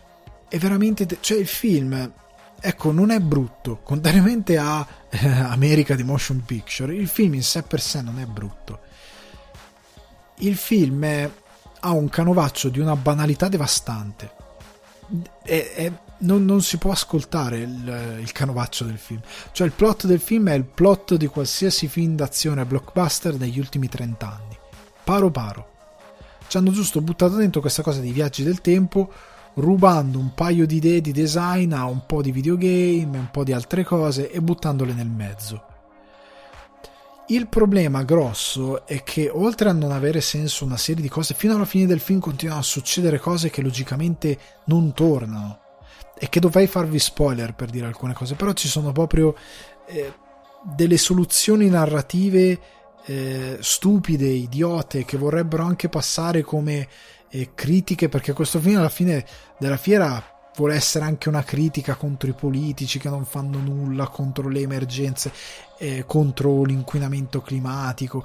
Eh, noi dobbiamo prendere in mano tutto. È veramente anche stupido da questo punto di vista. È proprio scritto da uno che se ne sta in panciolle nella sua villa di Malibu e pensa delle robe su argomenti che non sa e che non capisce è un po' come canta Bob Burnham nel suo Inside eh, white guy white guy che ti dà le soluzioni no? è quella cosa lì. Ed è di un'arroganza devastante di una stupidità incredibile. È una stupidità che potrebbe riempire il cosmo per quanto è arrogante l'idea che mette chi ha scritto la sceneggiatura così male. Perché il problema grosso del film è anche che il film è guardabile, cioè voi lo guardate, ok, va bene, ve lo portate dall'inizio alla fine tranquillamente, non è doloroso da guardare, scorre, le scene in CGI sono ben realizzate, i modelli degli alieni sono belli, eh, funziona, il film funziona, non è che non funziona, oddio, se ignori la narrativa completamente, perché io ho iniziato a ridere al quinto minuto del film, ma se ignori la narrativa il film ti, ti, ti scivola addosso come acqua fresca cioè proprio perfetto per il cinema blockbuster estivo. Il problema è che appunto si inizia appena non dico accendi il cervello, ma se sei cosciente e ascolti quello che ti racconta il film ti cadono un po' le braccia. Oltre al fatto che il problema di base, di fondo, come dicevo in introduzione, le scuole di cinema sono il male del mondo, perché è palese che questo film, come molti altri film, e Hollywood deve baciare terra che è arrivato Kevin Feige e che i, cineco- i cinecomics stanno portando soldi nelle casse di Hollywood perché è chiaro che non hanno un'idea che sia una. Come dicevo, la, la, trama è un canovaccio che abbiamo letto e riletto milioni di volte.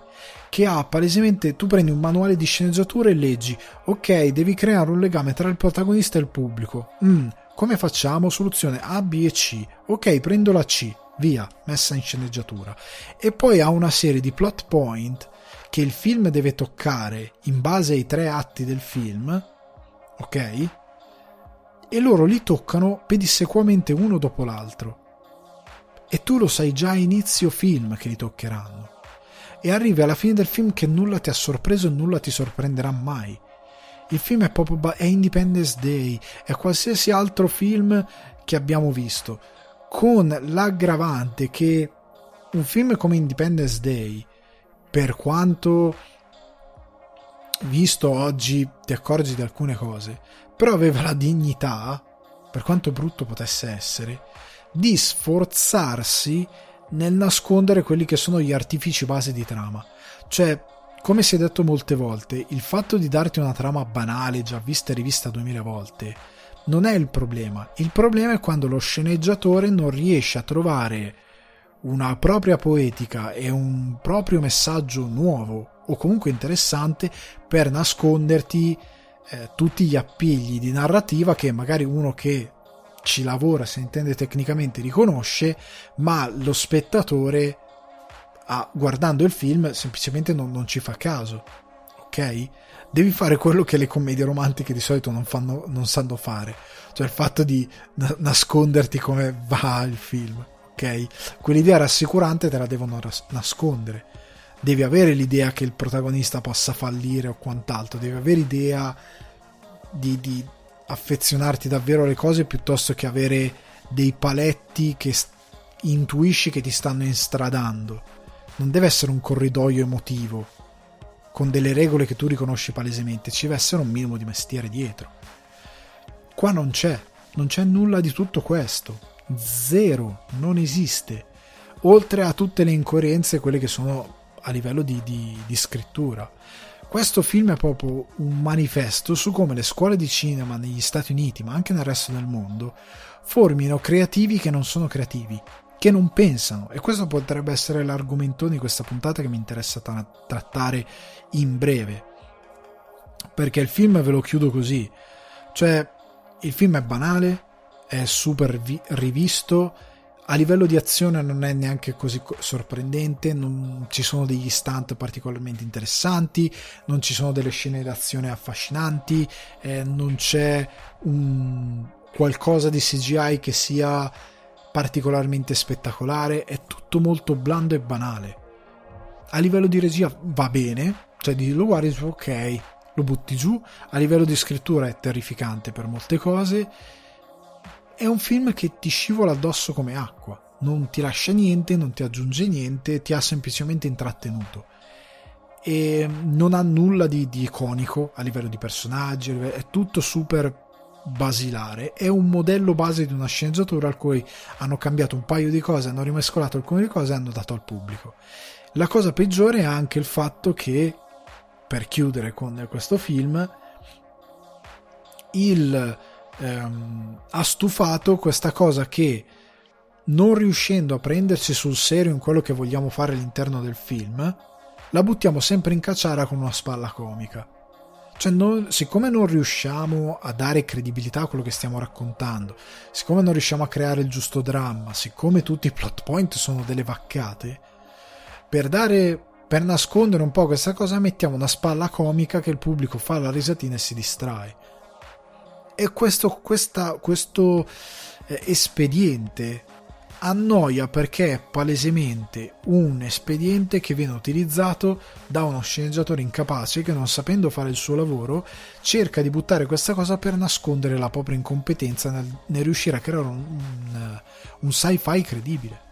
Perché questo sci-fi poteva essere benissimo un, un drama action blockbuster credibile. Non lo diventa perché non c'è stato un minimo di impegno non riesce a essere eh, oddio non mi sto ricordando il titolo quello di Tom Cruise con Emily Blunt che eh, muori muori ripeti. Adesso oddio ho dimenticato completamente il titolo ma voi sicuramente lo saprete. Non riesce nemmeno ad avere quel minimo di credibilità che aveva quel film lì per quanto assurdo fosse. Però quel film lì è più o meno credibile. Questo film non ce la fa neanche a fare quella cosa e quindi deve mettere la spallina comica che fa sempre le battutine, che arriva nel momento giusto, che alleggerisce tutto.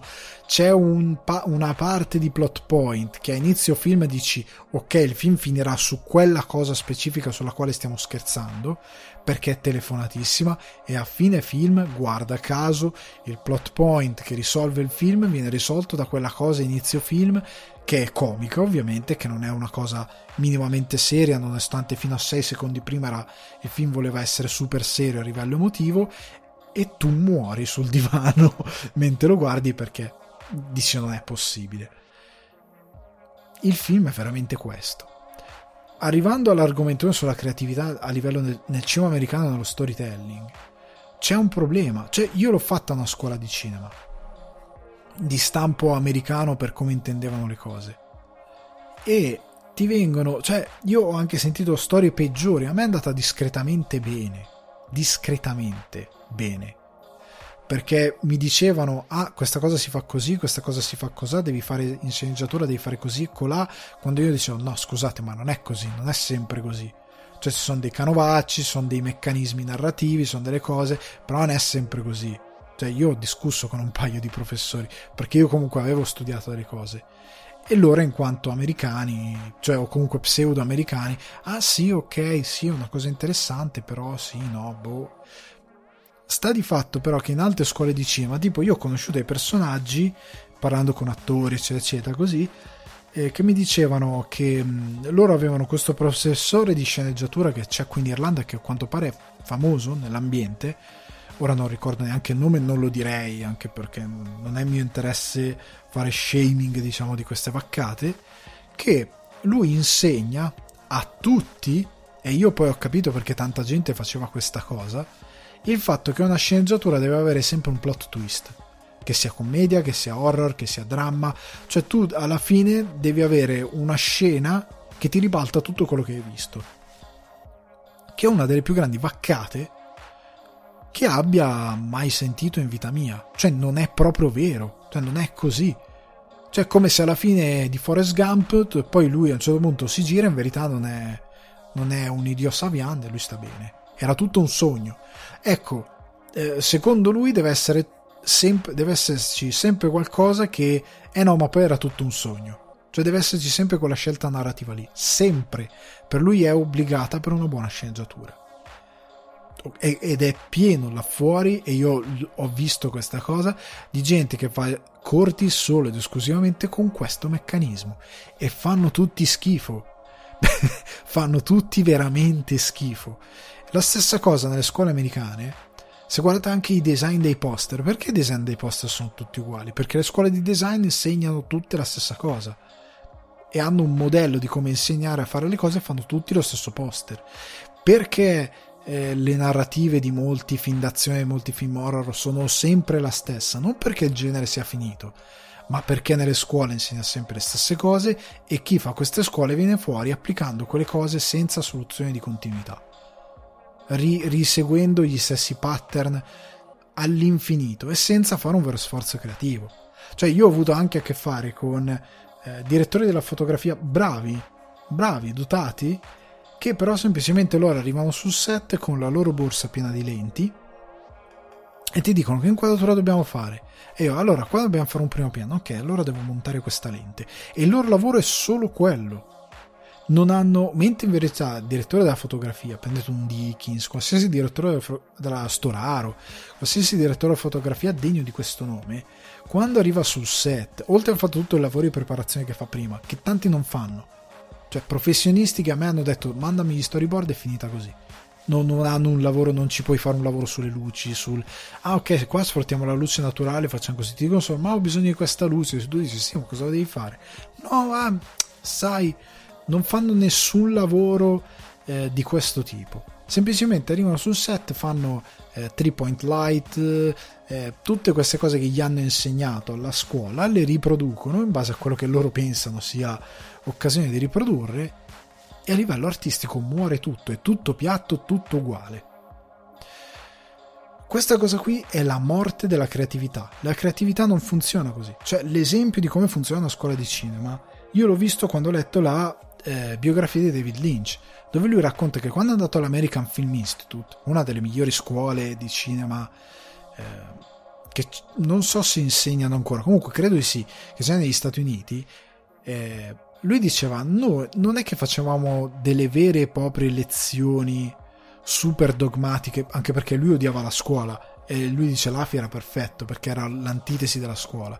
Non facevamo delle lezioni dogmatiche sul cinema.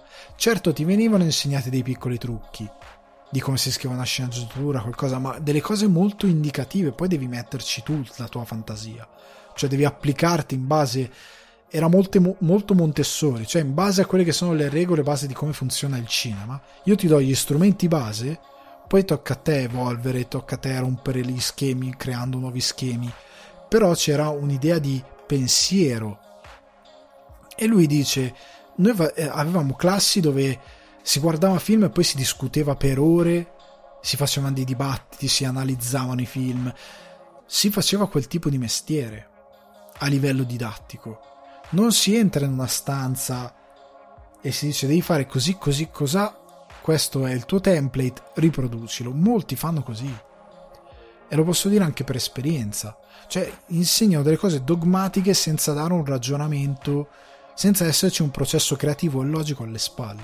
Ed è il motivo per cui abbiamo film come questo, appunto, La guerra di domani, che è un template, è un film modello base di un action nel quale hanno rimescolato i nomi dei personaggi, però il flow è come una commedia romantica. Primo, secondo, terzo atto, sai dove va a parare, posto così. Non c'è un momento di mistero, non c'è un momento di thriller, non c'è un world building interessante eh, la storia è piena di buchi perché questa storia della guerra di domani è super semplice, è sviluppata, non è che c'è qualcosa in più da dire, non c'è niente in più da dire, quel poco che c'è da dire è sviluppato male, è creato male, proprio a livello, è concepito male a livello proprio di scrittura e di world building, no, non funziona.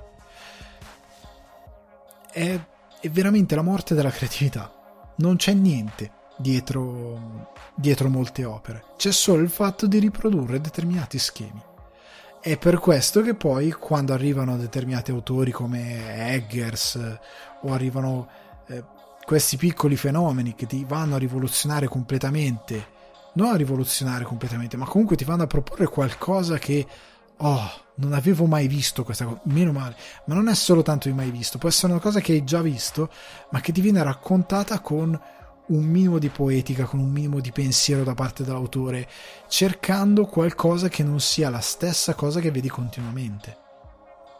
Questo film, La guerra di domani, aveva bisogno di un buon regista d'azione che fosse in grado di lavorare con le scene d'azione che, come si diceva per Nobody, io sono nessuno, abbiano un senso rispetto alle azioni dei personaggi, rispetto al mondo che stai raccontando e rispetto alla trama. Serviva un, un buon sceneggiatore sci-fi che fosse in grado di dare a questo mondo una dignità e serviva sostanzialmente un po' di creatività perché il film è piallato a livello creativo cioè è un disastro. Pare un videogioco online tipo Fortnite pare veramente la logica sembra quella buttiamo gente in guerra per motivi che hanno relativamente senso solo per noi ma non per lo spettatore buttiamoci un po' di colori e un po' di, di gag e andiamo avanti così. E il film è base, base, base. È un peccato. Veniamo però invece alle cose belle, cioè ovvero il cinema d'estate. Questa settimana vi consiglio due film, uno che troverete facilmente e uno che non troverete mai. il primo film che troverete facilmente è The, The Foreigner, lo, lo, straniero, no, in italiano non c'è lo straniero, non so perché, eh, l'hanno lasciato in inglese. Del 2017, eh, con, lo trovate su Netflix appunto, con eh, regia di Martin Campbell, sceneggiatura di David Marconi, cast Jackie Chan, Katie Leung e Pierce Brosnan. Allora, è tratto da un libro di Stephen Lee eh, Leder che si intitola The Chinaman ed è la storia di questo appunto cinese a Belfast che per via di un, di un attentato eh, perde la figlia. A quel punto, visto che sostanzialmente la polizia diciamo non sta facendo un granché per investigare questa cosa, lui decide di fare lui. ok? Ovviamente questo Chinaman non è il Chinaman che ci aspettiamo, è un personaggio molto particolare e che come in ogni buon diciamo revenge movie tira fuori le sue skills per vendicare la più che vendicare per dare giustizia a quello che è stata la morte della figlia allora, prima di tutto, mi piace molto il fatto che sia ambientato in Nord Irlanda, Belfast. Cioè, un'ambientazione insolita, però interessante per questo tipo di film. La seconda cosa per cui ve lo consiglio è che Jackie Chan, che è un grandissimo eh, attore di arti marziali, ma anche un, uno stunt coordinator leggendario, cioè a Hollywood la gente si ammazza. Ora, inizia a invecchiare, quindi è più difficile che lui sia protagonista, ma soprattutto che sia al centro degli stunt. Però la, la gente si ammazza per lavorare con Jackie Chan sul set, perché è una leggenda totale. Soprattutto se vedete... Vabbè, ne parlerò in altri film di alcune saghe che sono veramente belle, però è un grande maestro. Se cancellate alcuni film fatti a Hollywood dove lui è meraviglioso, ma dove gli mettono dei freni a quello che lui vorrebbe fare se guardate i film di Hong Kong o molti altri film sono diametralmente opposti a livello di stuntman. Cioè lui ci mette una qualità enorme che qua non ci può mettere tante volte. Ma in questo film invece lui mette un po' da parte le azioni più rocambolesche ok? Cioè essendo un film mh, thriller drama ecco lui ovviamente non può fare azioni dove fa le faccette e si lancia da un palazzo all'altro attaccato dai pantaloni, per dire una cosa a caso. Non fa le classiche azioni dove entra in un buco e esce dall'altro, le... cioè non fa quelle situazioni lì. La sua coreografia è molto più cattiva, nel senso che lui picchia per far male, eh, picchia probabilmente per uccidere, e quindi è molto più cattiva il tipo di coreografia che applica, molto più letale, molto più seriosa, però funziona tantissimo. Anche perché è pensata dal punto di vista di un vecchio eh, The Chinaman. Cioè, lui nel, nel, film è chiaramente un uomo che non ha più 35 anni, 30 anni, 20 anni, quello che è, quindi deve combattere come un uomo di oltre 50 anni. Capite quello che voglio dire? Quindi usa uno stile di combattimento che per quanto è spettacolare e per quanto bello a schermo non è esattamente quello che poteva usare vent'anni fa. Però è veramente d'impatto. Cioè, il film è spettacolare Jackie Chan è un grande. Cioè le azioni sono fatte da lui. Non è che hanno preso eh, controfiguro o quant'altro se non forse per un no credo abbia fatto proprio tutto lui al 100% ed è impressionante. Cioè lui è veramente un grande. E il film è un bel film ben scritto, ben recitato, funziona molto semplice. Pierce Brosnan per una volta torna a recitare con un accento che in teoria è per lui, in teoria, per lui è nativo, perché lui è irlandese, anche se lui credo abbia lasciato l'Irlanda quando era ragazzino, forse quando aveva 12 anni, 15 anni, una cosa del genere, quindi è veramente tanto che non, non parla diciamo con l'accento di casa sua, però lo fa e lo fa molto bene e ve lo consiglio perché è molto divertente, è d'impatto e vi porta via una bella serata. Cioè vi passate una bella serata con questo film The Foreigner di Martin Campbell con Jackie Chan. Quindi ve lo consiglio. L'altro film che vi consiglio l'ho recuperato da poco e mm, non l'avevo mai visto, anche se era un film leggendario, non l'avevo mai visto perché in Italia se non vado errato, non è mai stato distribuito né al cinema né in fisico e ovviamente nemmeno in streaming. Quindi se lo volete recuperare o comprate un'edizione estera o usate un VPN perché io l'ho visto un VPN perché io l'ho visto su eh, Amazon Prime Video quello Irish o UK ed è Jabberwocky di Terry Gilliam, regia Terry Gilliam, sceneggiatura Charles, eh, Charles eh, Alverson e Terry Gilliam, cast Michael Palin, Harry eh, Corbett, John Le Messier e Warren Mitchell. Le Moussier, scusate, John Le Moussier, credo sia la pronuncia corretta. Allora, il film è eh, tratto, non tratto, è sbagliato dire tratto, è ispirato da un poema di Lewis Carroll, eh, che fa parte di Alice attraverso lo specchio e che è un poema senza senso su questa creatura che viene uccisa da questo cavaliere che si chiama eh, Jobberwocky. E eh, quindi per pane di Gilliam, cioè un poema senza senso, eh, è perfetto per Terry Gilliam, del quale prima o poi devo parlare in modo esaustivo di tutti i suoi film. Alcuni devo rivedere perché sono anni che non li vedo e mi piacerebbe davvero portarvi qualcosa di interessante su questo, su questo regista geniale. Comunque la storia è, siamo ovviamente nel Medioevo, il film è una commedia nera, diciamo, con umorismo nero e il nostro protagonista è questo ragazzo di umilissime origini che vuole fare il bottegaio. Lui sostanzialmente è il padre che costruisce botti, è innamorato di questa eh, ragazza di un altro tipo che è in affari e che è molto benestante. Lui vorrebbe essere come lui e vorrebbe evolvere il business del padre che è un vecchio burbero che lo tratta malissimo. E praticamente quando eh, il padre viene a mancare che lo disereda non gli lascia niente gli dà sostanzialmente un calcio nel sedere lo manda via lui decide di andare in città che è il castello di questo, di questo regno di questo re è un castello questa cittadina di questo re che vive in un castello fatiscentissimo, decadente, è, è, è un re veramente di, di, di, quart'ordine, cioè un re, è un idiota, è, è violentissimo senza motivo, è, una bestia questo re in tutto e per tutto, perché ovviamente deve essere un film comico e quindi il re è una bestia e il suo regno fa schifo. E sostanzialmente lui eh, va in città per diventare un bottegaio e in tutto questo però in questo mondo è funestato da questo Jabberwocky che è questa creatura orribile che dilania eh, gli uomini che sta terrorizzando tutto il regno.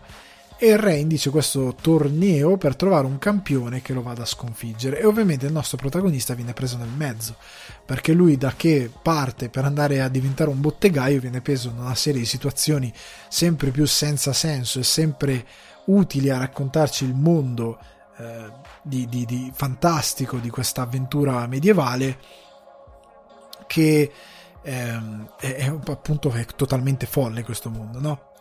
E, e, lo porteranno appunto a incontrare il Jabberwocky. Allora, il film è veramente folle, cioè nel senso che eh, tra quelli di Gilliam è forse quello, non so se posso dire il meno folle, ecco, non so se posso utilizzare ehm, questo termine perché non so che quanto è forse quello più uno dei più quadrati che ho visto di Gilliam o forse pensandoci eh, però è una commedia ecco è forse quello più vicino ai film che ha fatto per i Monty Python.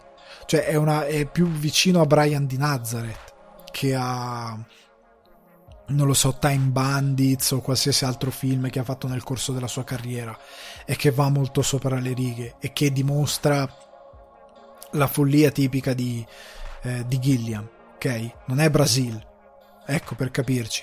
Però sta di fatto che nel, nella costruzione eh, di questa sua storia molto più Monty Python che altro, l'umorismo è veramente nero. Eh, si ride, ragazzi, non si ride super sguaiatamente, però si ride cioè non è un demenziale assoluto, però ovviamente ha delle, de, delle cose molto riuscite a livello di battute, di demenziale, il protagonista è un inetto assoluto che poverino eh, la cosa divertente è anche come gioca con questo può sembrare il classico cammino dell'eroe che arriva a vincere tutto che parte dalle umili origini. In verità lui non vuole cioè nel senso che eh, quello è il cammino nel quale lui è più o meno sembra instradato però in verità lui vuole fare il bottegaio cioè lui non gliene frega veramente niente di essere un eroe di essere portato in trionfo.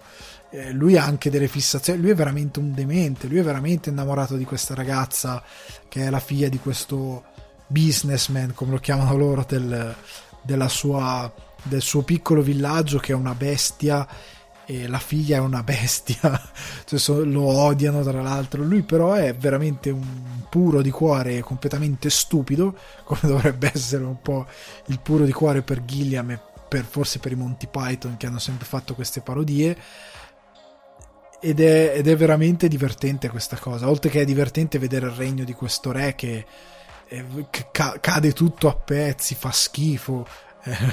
Lui indice questo torneo per trovare un campione cioè, i suoi vici che dicono ma scusi sir eh, ma se, se, si ammazzano tra loro poi il Jabberwocky cioè nel senso co- come funziona? Che, che, significato ha questa cosa? E comunque ehm, è tutto costruito su questo tipo di, di, di parodia di un certo tipo di fantasy però fatto con tanto, tanto mestiere da parte di Gilliam. Cioè molte molte ecco qua non era super maturo secondo me Gilliam. Questo film è del 77 ok? Non è uno di quelli recenti. Infatti se non vado errato credo sia il suo secondo film. Dopo cioè è il primo film senza Monty Python perché il primo era quello del Sacro Graal fatto con i Monty Python e il secondo credo sia stato Jabberwocky quindi lui non era super maturo per, quello, per quanto riguarda la regia quindi alcune cose eh, non è veramente ehm, non è brillantissimo cioè non è il Gilliam di Brasil o non lo so le avventure del barone Munchausen non è il Gilliam di ehm, di, di cosa ne so, The Zero Theorem o The Man Who Key, l'uomo che uccise Don Chisciotte. Non è, non è così maturo. Però inizia a mostrare la sua capacità, come aveva già fatto nei Monty Python, e qua segue un po' la scia, come dicevo prima, di Monty Python, di eh, avere un certo gusto per la messa in scena. Ecco, una cosa molto bella di questo film è che, ehm, contrariamente a molti film che si fanno oggi, eh, la messa in scena è sempre credibile. Cioè, come appunto nei film dei Monty Python, nel senso che se siamo nel Medioevo non avranno tutti i denti puliti, cioè fanno schifo. Cioè, questi personaggi fanno schifo, sono sporchi, e per terra c'è fango, eh, il villaggio fa schifo. Ora, se vediamo dei set, anche prendete tipo Enola Holmes. Cioè, Enola Holmes sembra il salotto di casa mia, cioè eh, l'Inghilterra vittoriana vai per le strade di Londra, cioè pare che hanno appena passato lo svelto su, sui carretti a bordo strada, cioè, ma manca veramente quello con la mascherina che sanifica i San Pietrini per, non i San Pietrini ciottoli per terra, è veramente di una pulizia incredibile, non c'è uno per strada minimamente sporco, cioè sono tutti perfettamente puliti, non dico che deve essere al limite della riproduzione storica, però quantomeno dare credibilità a quello che mette in scena. Questo film è credibile a livello di messa in scena. I costumi, le scene di violenza, cioè quando combattono, anche gag dove ci sono del, delle amputazioni e quant'altro, cioè sono violenti, cioè c'è il sangue, si vedono le ossa, la carne, eh, lo stesso Jabberwocky quando uccide è super cruento il modo in cui uccide, nonostante nel mezzo ci siano delle cose comiche che ti fanno ridere, nonostante il film sia pieno di robe demenziali che ti fanno ridere, eh, come la figlia del, del, re che è la classica principessa nella torre, è una roba di una demenzialità assoluta, però è, è, è ovviamente... Eh, un film che come dicevo non è Gilliam al top, non è ancora Time Bandits o Brasil, però è un, comunque un gran bel film. È un peccato che non abbia una distribuzione così brillante, ecco perché io forse vi consiglio il supporto fisico. Perché io l'ho visto su Amazon Prime Video qua UK irlandese, però tipo non c'erano i sottotitoli. E in alcune parti dove loro recitano proprio in... Eh, inglese un attimino è, in alcune porzioni devo ammettere che ho fatto un attimino fatica. Se ovviamente voi non avete, io l'inglese però ce l'ho nell'orecchio quasi, tu, cioè quasi tutti i giorni, per qualcuno che non è abituato io posso capire che possa essere ostico e quindi sarebbe meglio avere sottotitoli. Quindi o ve lo recuperate in fisico o ve lo recuperate da qualche parte sempre tramite gli amici del VPN online dove magari invece ci sono i sottotitoli perché è un film poco distribuito di Gilliam sfortunatamente che però è un, è un film rispettabile. Ripeto ha forse il problema che è troppo vicino ai Monty Python e quindi sembra Gilliam che vuole continuare a fare quello che facevano i Monty Python però senza essere più con loro perché qua iniziava già la sua carriera di eh, di, di, di, regista da solo, cioè quello dopo che appunto Time Bandits inizia a esserci già eh, Sean Connery, John Chase, cioè iniziano ad esserci personaggi di un certo livello e che mh, mm, si distaccavano da quello che stava facendo fino a poco fa. Ok?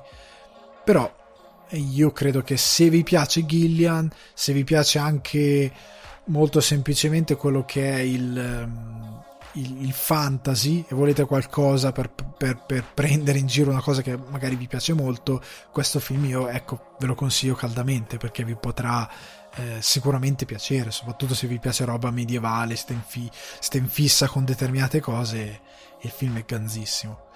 Ehm, ragazzi, quindi io chiudo qui la puntata del podcast. Questo è l'ultimo consiglio per, cioè l'ultimo consiglio di oggi, ovviamente, per il cinema d'estate.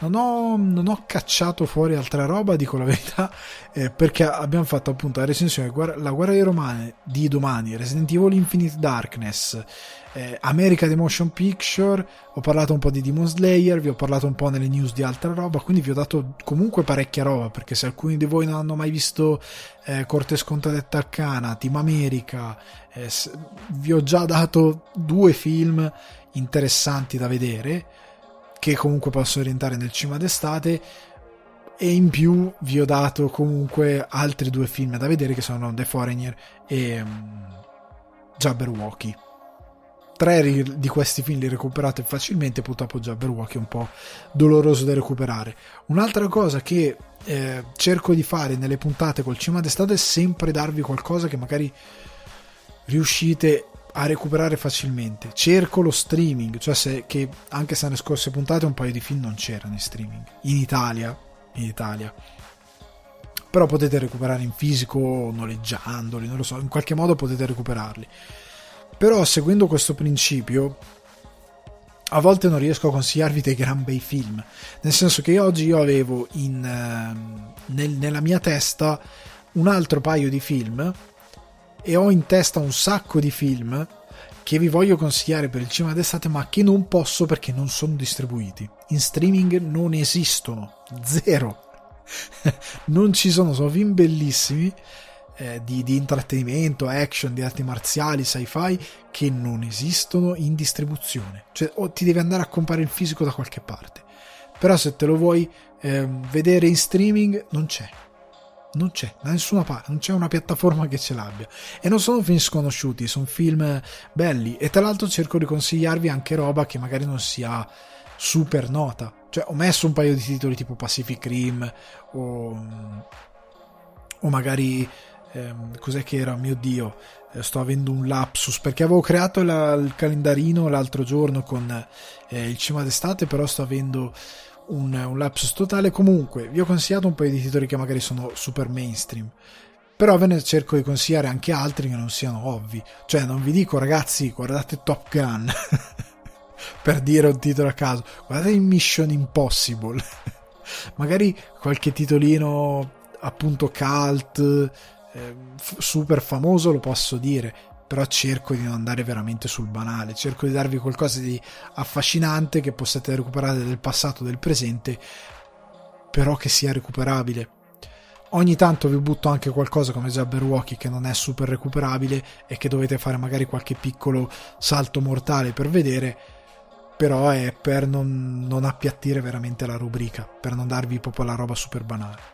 Comunque ragazzi, ci sentiamo nelle prossime puntate del podcast che potete recuperare su Spotify, iTunes, Apple Podcast, Google Podcast, Deezer, Amazon Music e Budsprout. Vi ringrazio sempre a tutti quelli che donano su eh, buymeacoffee.com slash sul divano di Ale, vi ringrazio per i cappuccini, sono veramente preziosissimi. Eh, vi ringrazio anticipatamente, ma lo farò eh, come faccio in ogni puntata, a quelli che magari lo faranno in futuro. Vi ricordatevi di seguire il podcast sulle piattaforme dove preferite seguire il podcast, mettetelo su Spotify se proprio il segui e condividetelo, fatelo girare e buttatelo nel mondo, buttatelo proprio, seminatelo nel mondo come dei contadini che scappano dal Jabberwocky e seminano papaveri nel, nella steppa, non lo so, dove si non lo so, sto farfugliando. Ragazzi, ci sentiamo alla prossima puntata, un abbraccione, ciao.